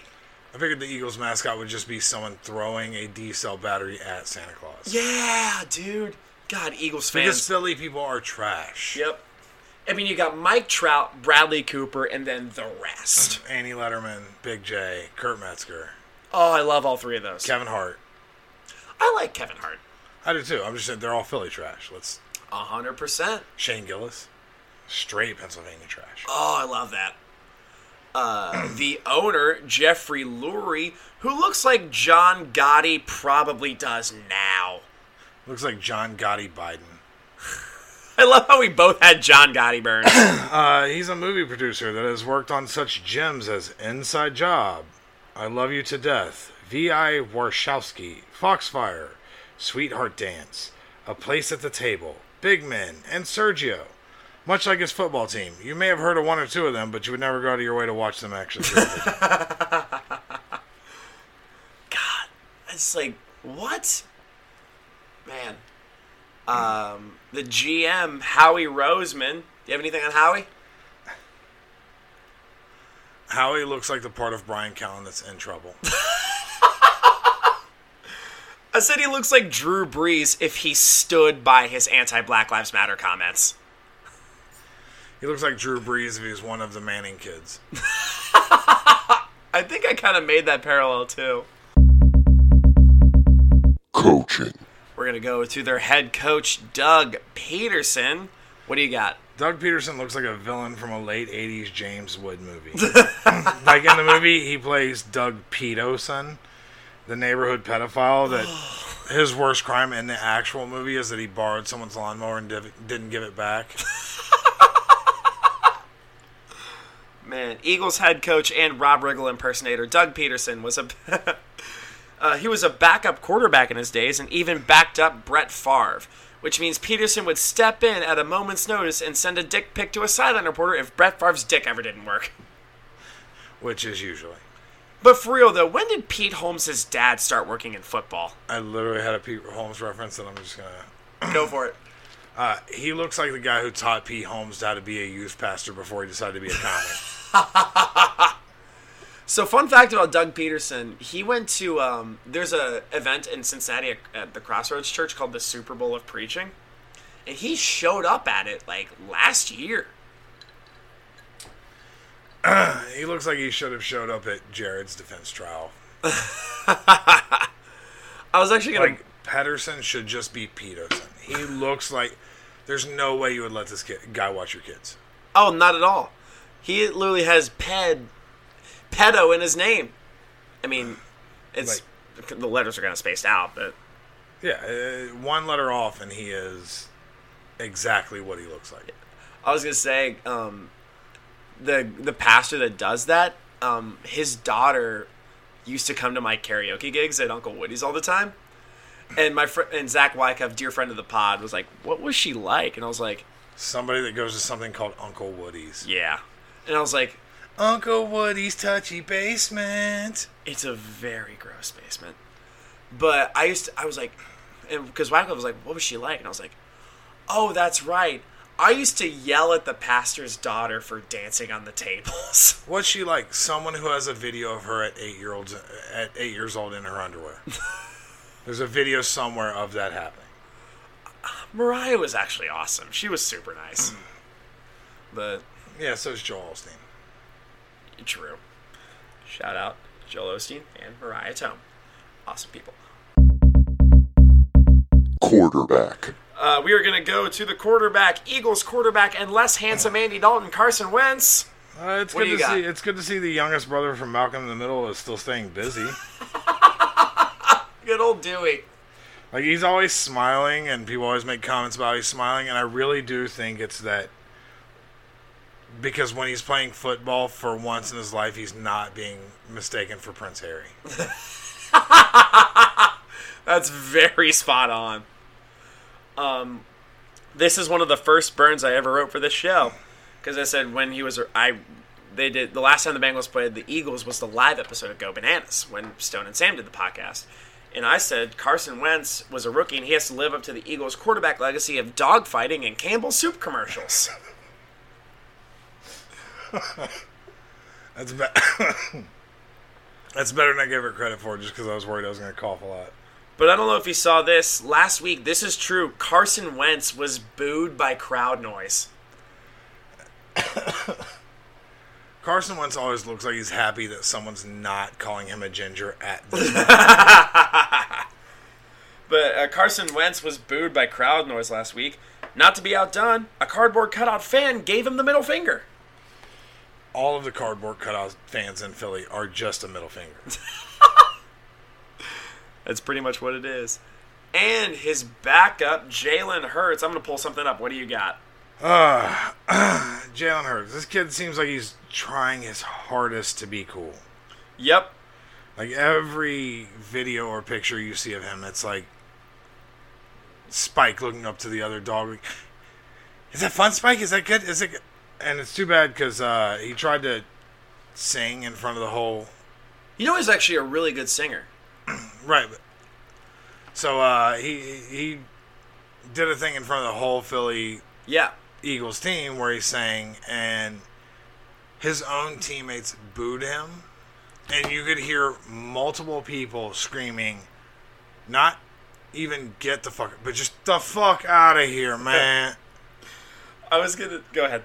that uh, no, that, like that was supposed to be his moment to shine with his team to be cool for a minute, Yep. And.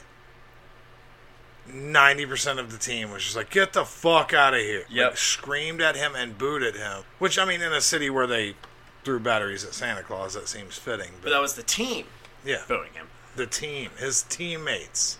He was like, You're our future. We're going to boo the future of the franchise should Carson Wentz not work out.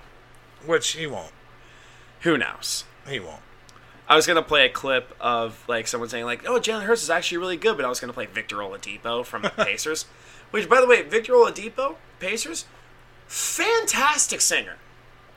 I don't know if you've ever heard him, but I haven't, but I also saw Jalen Hurts had like a clip where he uh, he was interacting with a fan who was autistic and was bullied by blah blah blah.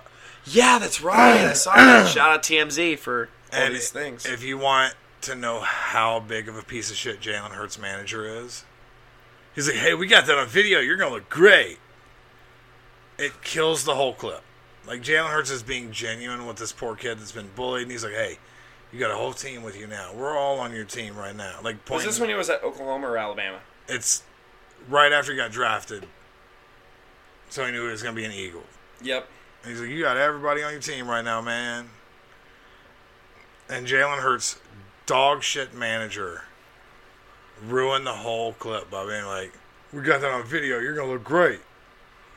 What a dickhead. And it was so, yeah, It ruined a good moment. yeah. It was it was a genuine moment where Jalen Hurts, who has the personality of a of, of your water bottle, Yep. Like he's go go on Wikipedia, find anything about Jalen Hurts other than stats. I'll challenge you. Go ahead. Because. Jalen Hurts, he's played for Alabama, Oklahoma, and now the Philadelphia Eagles. The holy trinity of racist fan bases. He knows all of the good trailer parks.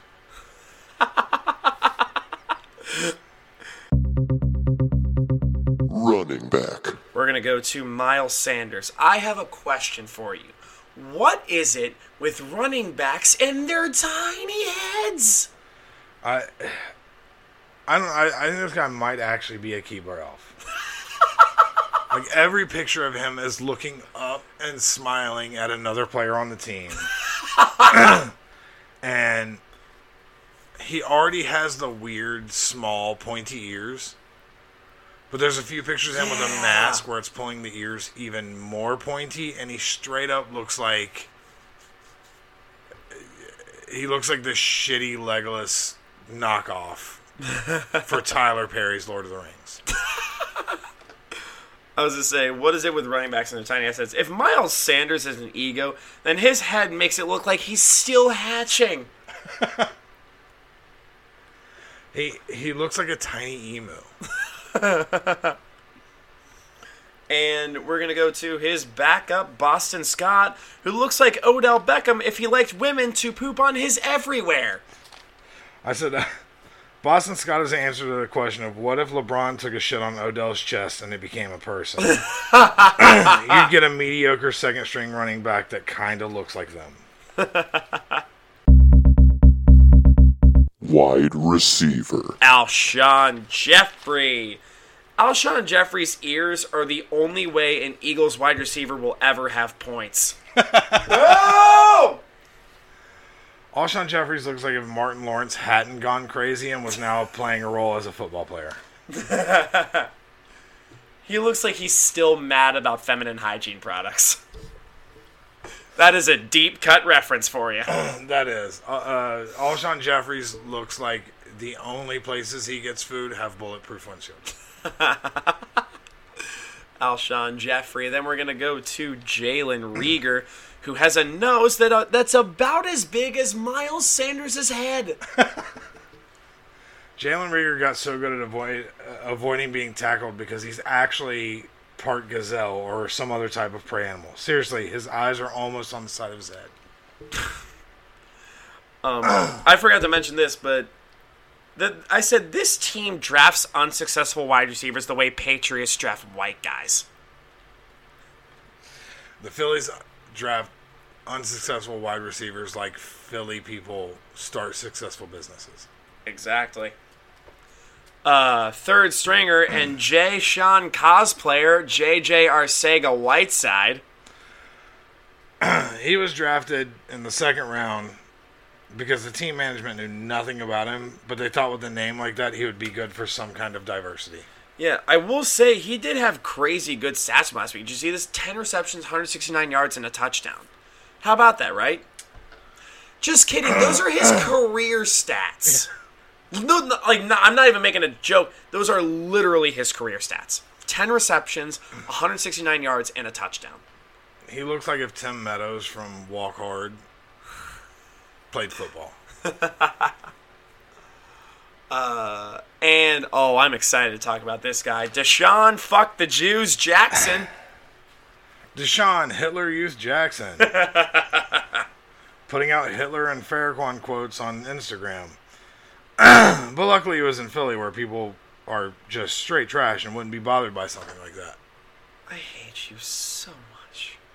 Here's my joke.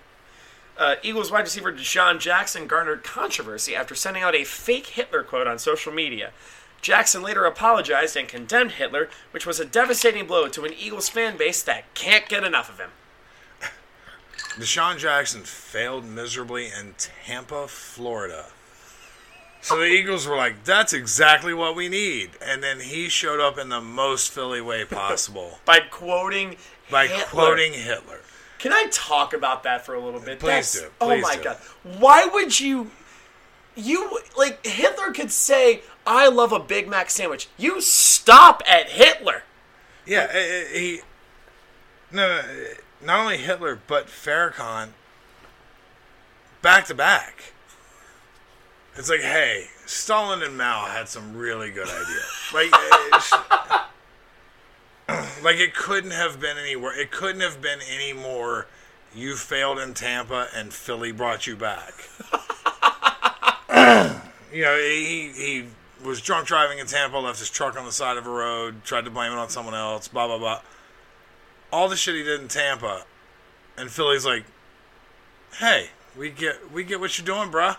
I like it. Let's bring you back here." And he literally quoted Hitler. That's insane. I will say he is like trying to educate himself, which he shouldn't have to. It's like, hey, everyone's on a general consensus that Hitler's the worst person who has ever existed.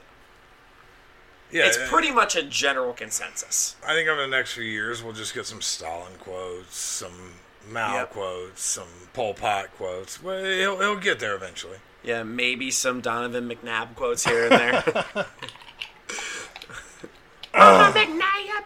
Ah, yeah, Desha- DeSean Jackson is is uh, he's every bit as tragic as the name DeSean. I'm gonna say this, and I don't feel good about it, especially considering the, Hit- the Hitler quote.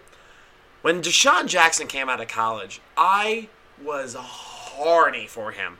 I wanted the Bengals to draft him so badly. So And- he drop a pass on the two yard line? Yeah, that's right. Drew Magary said he dropped the ball with his Hitler quotes like he drops the ball before the end zone. He failed so bad that he became a Silver Linings Playbook reference. But the Bengals drafted Jerome Simpson instead, who was known for one play, also for his just freak athleticism. and he flipped into the end zone. Yeah, yeah. I'll, I'll take it. Yep, I'll take Jerome Simpson, but I'll, I'll take Jerome Si- Simpson over Hitler quotes. Well, you, well, you're not going to be like during the draft process. You're not going to be like, "Hey, uh, 13 years from now, who are you going to quote? Who are you going to quote? Mother Teresa? Good man. Not really. She was a piece of shit too, but whatever. Who are you going to quote? MLK? No, JFK? that'd, be, that'd be a good answer, but I'm still going with the. I'm I'm going to defend the Jerome Simpson pick. Over the DeSean Jackson. If you talk to both of them, you'd be like, this guy's probably not gonna quote Yeah, one of the worst humans ever. if not the worst. Before I forget, uh, here's another throwback burn. It was about a wide receiver. Uh, one of the first jokes I ever wrote uh, was about, I don't know if you remember him, Dorial Green Beckham. yeah yep. Uh, fun fact: He's the NFL's all-time leader in uh, last names of receivers who are better than he is.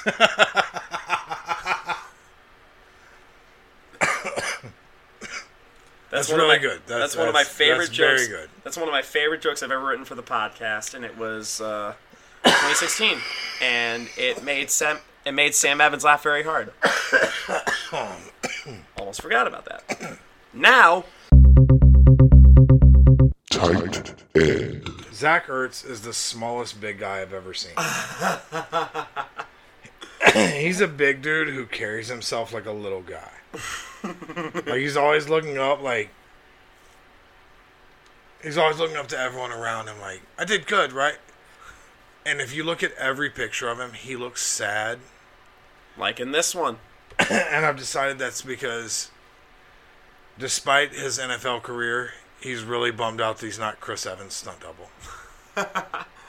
why is Zach Ertz playing football? Because there is a Christian strip club somewhere that is really missing one of their bouncers. That was good. and his backup Dallas Goedert. You be the first one to know this because I have a story that I don't, I don't know if you've heard. Dallas Goedert looks like the guy who was the best at throwing a football at Coachella. That's really good.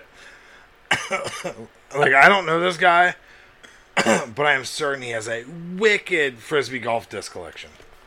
I don't doubt that at all.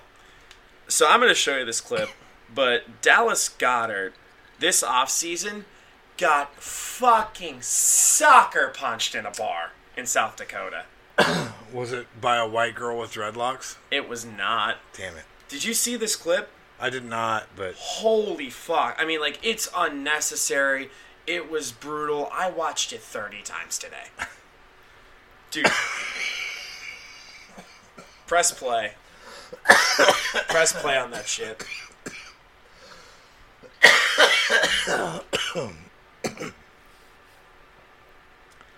Did you see that sucker punch?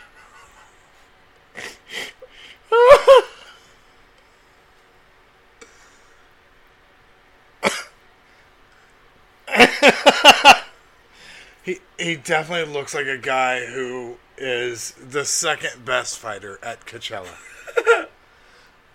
The wa- I mean, I hate to like say this like in this way. The way that guy just punched him and his neck snapped back, I'm like, I can't not watch this. Also, if you guys hear me coughing, it's I took a drink during one of those jokes that I just said it's good afterwards. and I really did. I really did laugh and just like inhale rum and coke down the wrong pipe. Oh, that sucks. So this should be a testament to the fact that one of Alex's jokes was better than I gave him credit for. I just, uh, you know, Get it out of your system, dog. instead of laughing the way I should have, I decided to inhale rum and coke, and Yeah, but Dallas Goedert got soccer punched in a, in a South Dakota bar this offseason. The last time I've seen Eagles beaten that badly was in every game they've played in this season. yeah, but the man that made the punch, the man made the punch because, quote, I thought it was my wife. Dallas Goedert looks like his name should be Lovett Goddard. he doesn't get to be that high of a city in Texas. What do you got? Jason Peters. Jason Peter- Peters looks like Kimbo all 12 slices. With an orange slice to drink and a slice of that pie over there. Jason Peters looks like Kendrick Lamar Malade. that one made me giggle today. He looks like if the uh, the chocolate silk pie from Perkins started playing football. Uh, he looks like Kendrick Lamar if all of his strokes went viral. He looks like Kendrick, Kendrick Lamar if Rick Ross ate him. And on the other side, we got Lane Johnson. Do you have Lane Johnson? I do. Lane Johnson looks like if my branch of the Johnsons lived in Pennsylvania. like if he was born five years earlier, he would have a Godsmack tattoo of the sun around his belly button. he would have the Godsmack tattoo, Godsmack sun tattooed around his belly button. Oh my god. Uh, because a fan of the podcast, Bolint, is a huge Godsmack fan. so I feel bad about that one. No, no, no, He's a huge, but, he's a huge Godsmack. I'll tell you what.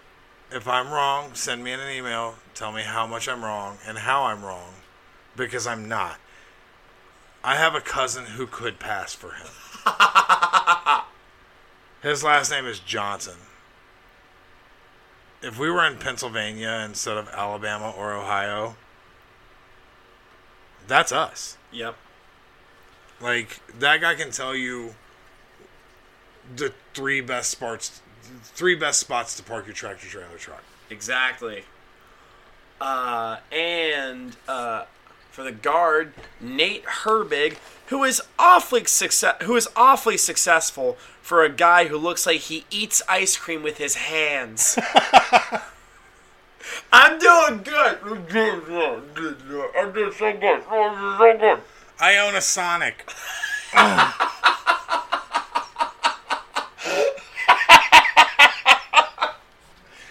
Nate Herbig looks like the type of dude who introduces himself as Nate Herbig, as in like her big old titties. yeah, high five. Nate Herbig is the type of Philly trash that Shane Gillis would be if he wasn't funny. We're going from Herbig to Hairbig. All right, this is I my think that's all I had on him. this is my stretch. Matt Pryor, as in Pryor attempts to have a personality, include big hair, even bigger hair, braided hair, Hawaiian shirt guy, this type of tattoo guy, this other type of tattoo guy. Hell, I'm not convinced he's not Matt Pryor from the band The Get Up Kids. Which is a reference that exactly two people will get that know who the Get Up Kids are. One of those two will know that the lead singer of the Get Up Kids was named Matt Pryor as well. Really? Yes. What a coincidence. It was a joke so tailored to me. It's like you're gonna write it. No one's gonna know what the fuck I'm talking about, but it's good. Look it up if you don't get it. Uh, and we didn't get to any of the defense, but we're gonna get to this fucking guy, Jason Kelce, former Cincinnati Bearcat. Jason Kelce's like a real life ogre from the Nerds movies. like you know, he doesn't call anyone by their real name. He just makes up a new name for everyone he meets. Yep. He, Go on. he also only refers to women that are not white by their nationality. like, oh, Puerto Rican ass girl, I got you. Black booty. All right, what's up? You don't do that too? Not the way he does.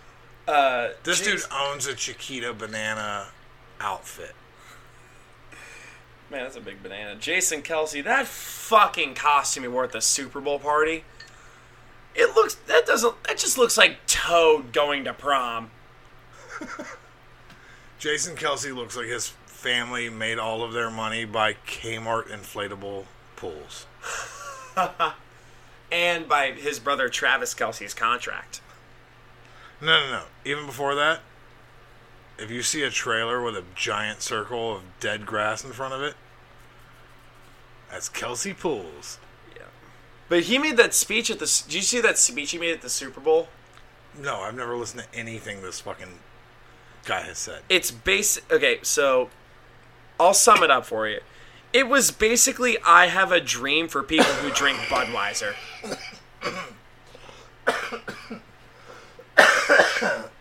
It was I have a dream for people who drink Budweiser.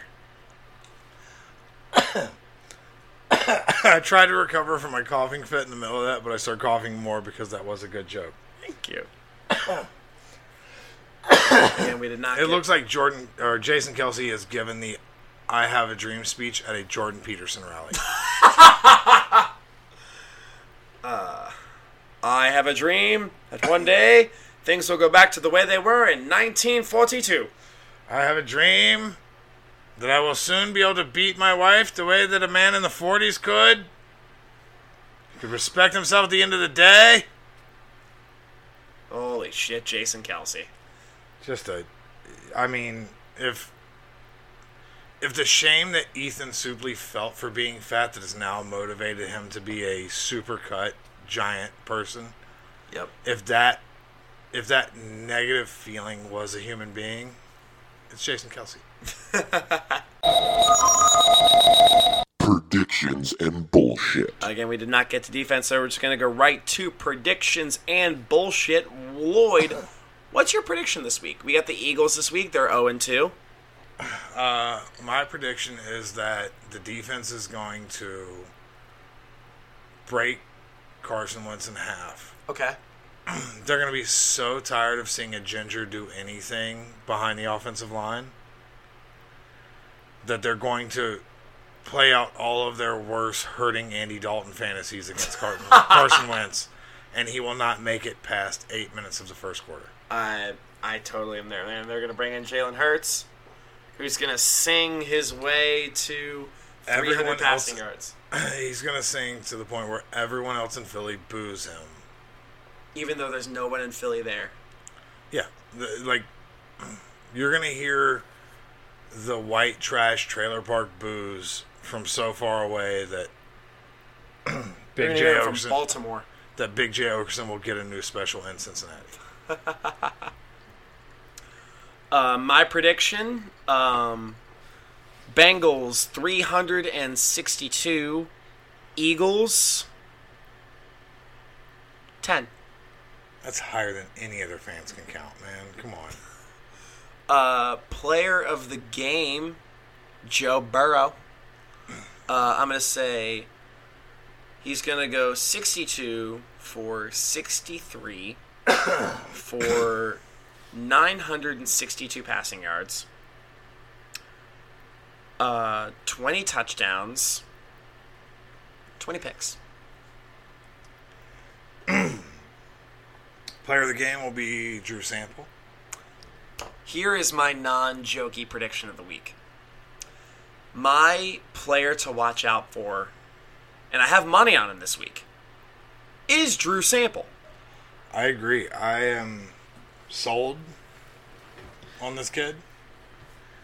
I uh, I think if they use him the way he plays, that versus the Eagles half in half out defense, the way they've been playing, Yep. Because they just got shelled by Tyler Higbee last week Right, for three they- touchdowns. they were doing that. You know, the Browns, the Browns blitzed at the Bengals. The the Chargers didn't. Yep. So I'm going to show Lloyd this right now. I have a FanDuel team. Can you see who my tight end is? He's got Drew Sample I for sure have Drew Sample. for forty eight hundred dollars. Yep, forty eight hundred dollars. I think the budget's like sixty some. But okay, so here's my logic: Uzomah's out for the year. Burrow throws to his tight ends.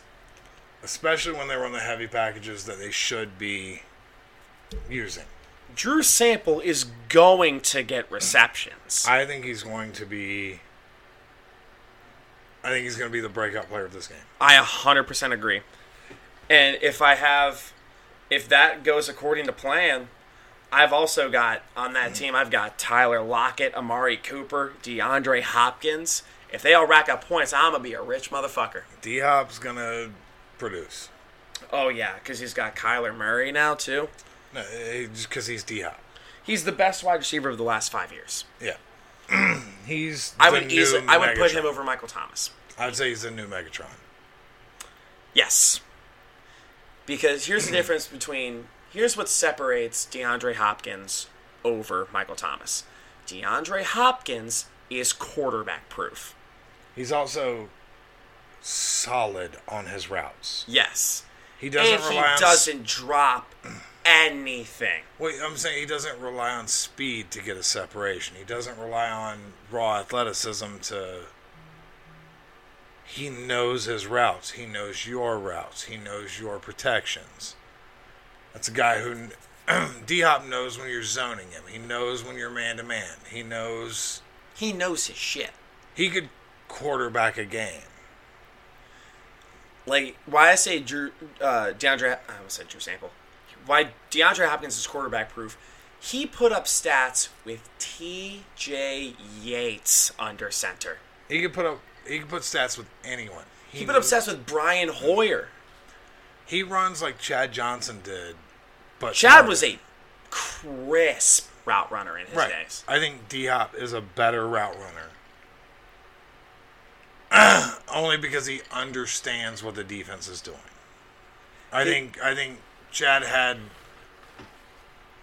such incredibly clean routes because he was also physically gifted to do that. Yep.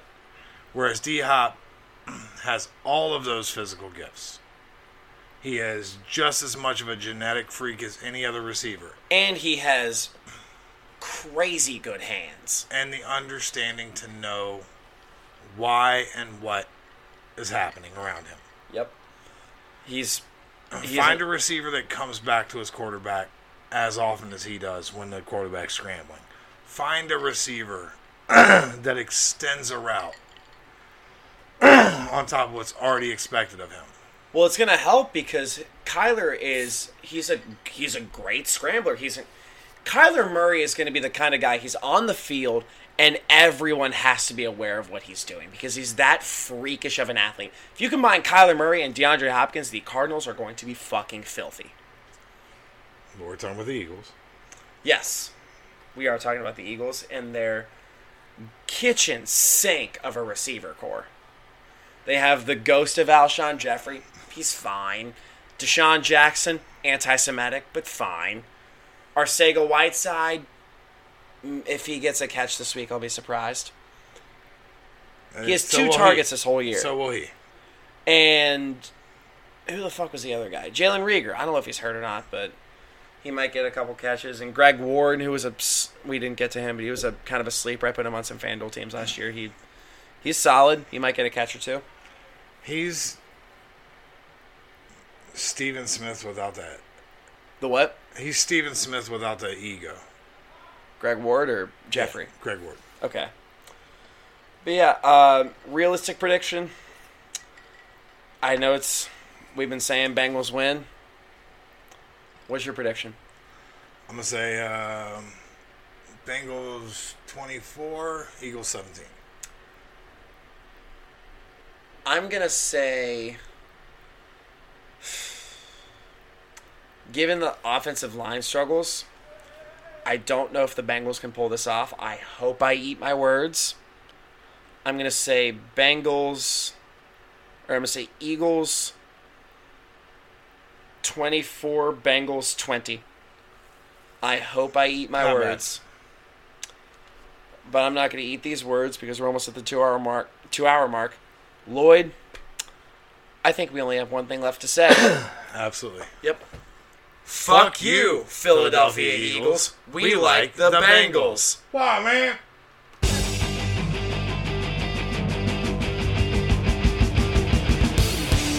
Fuck you. We like the Bengals.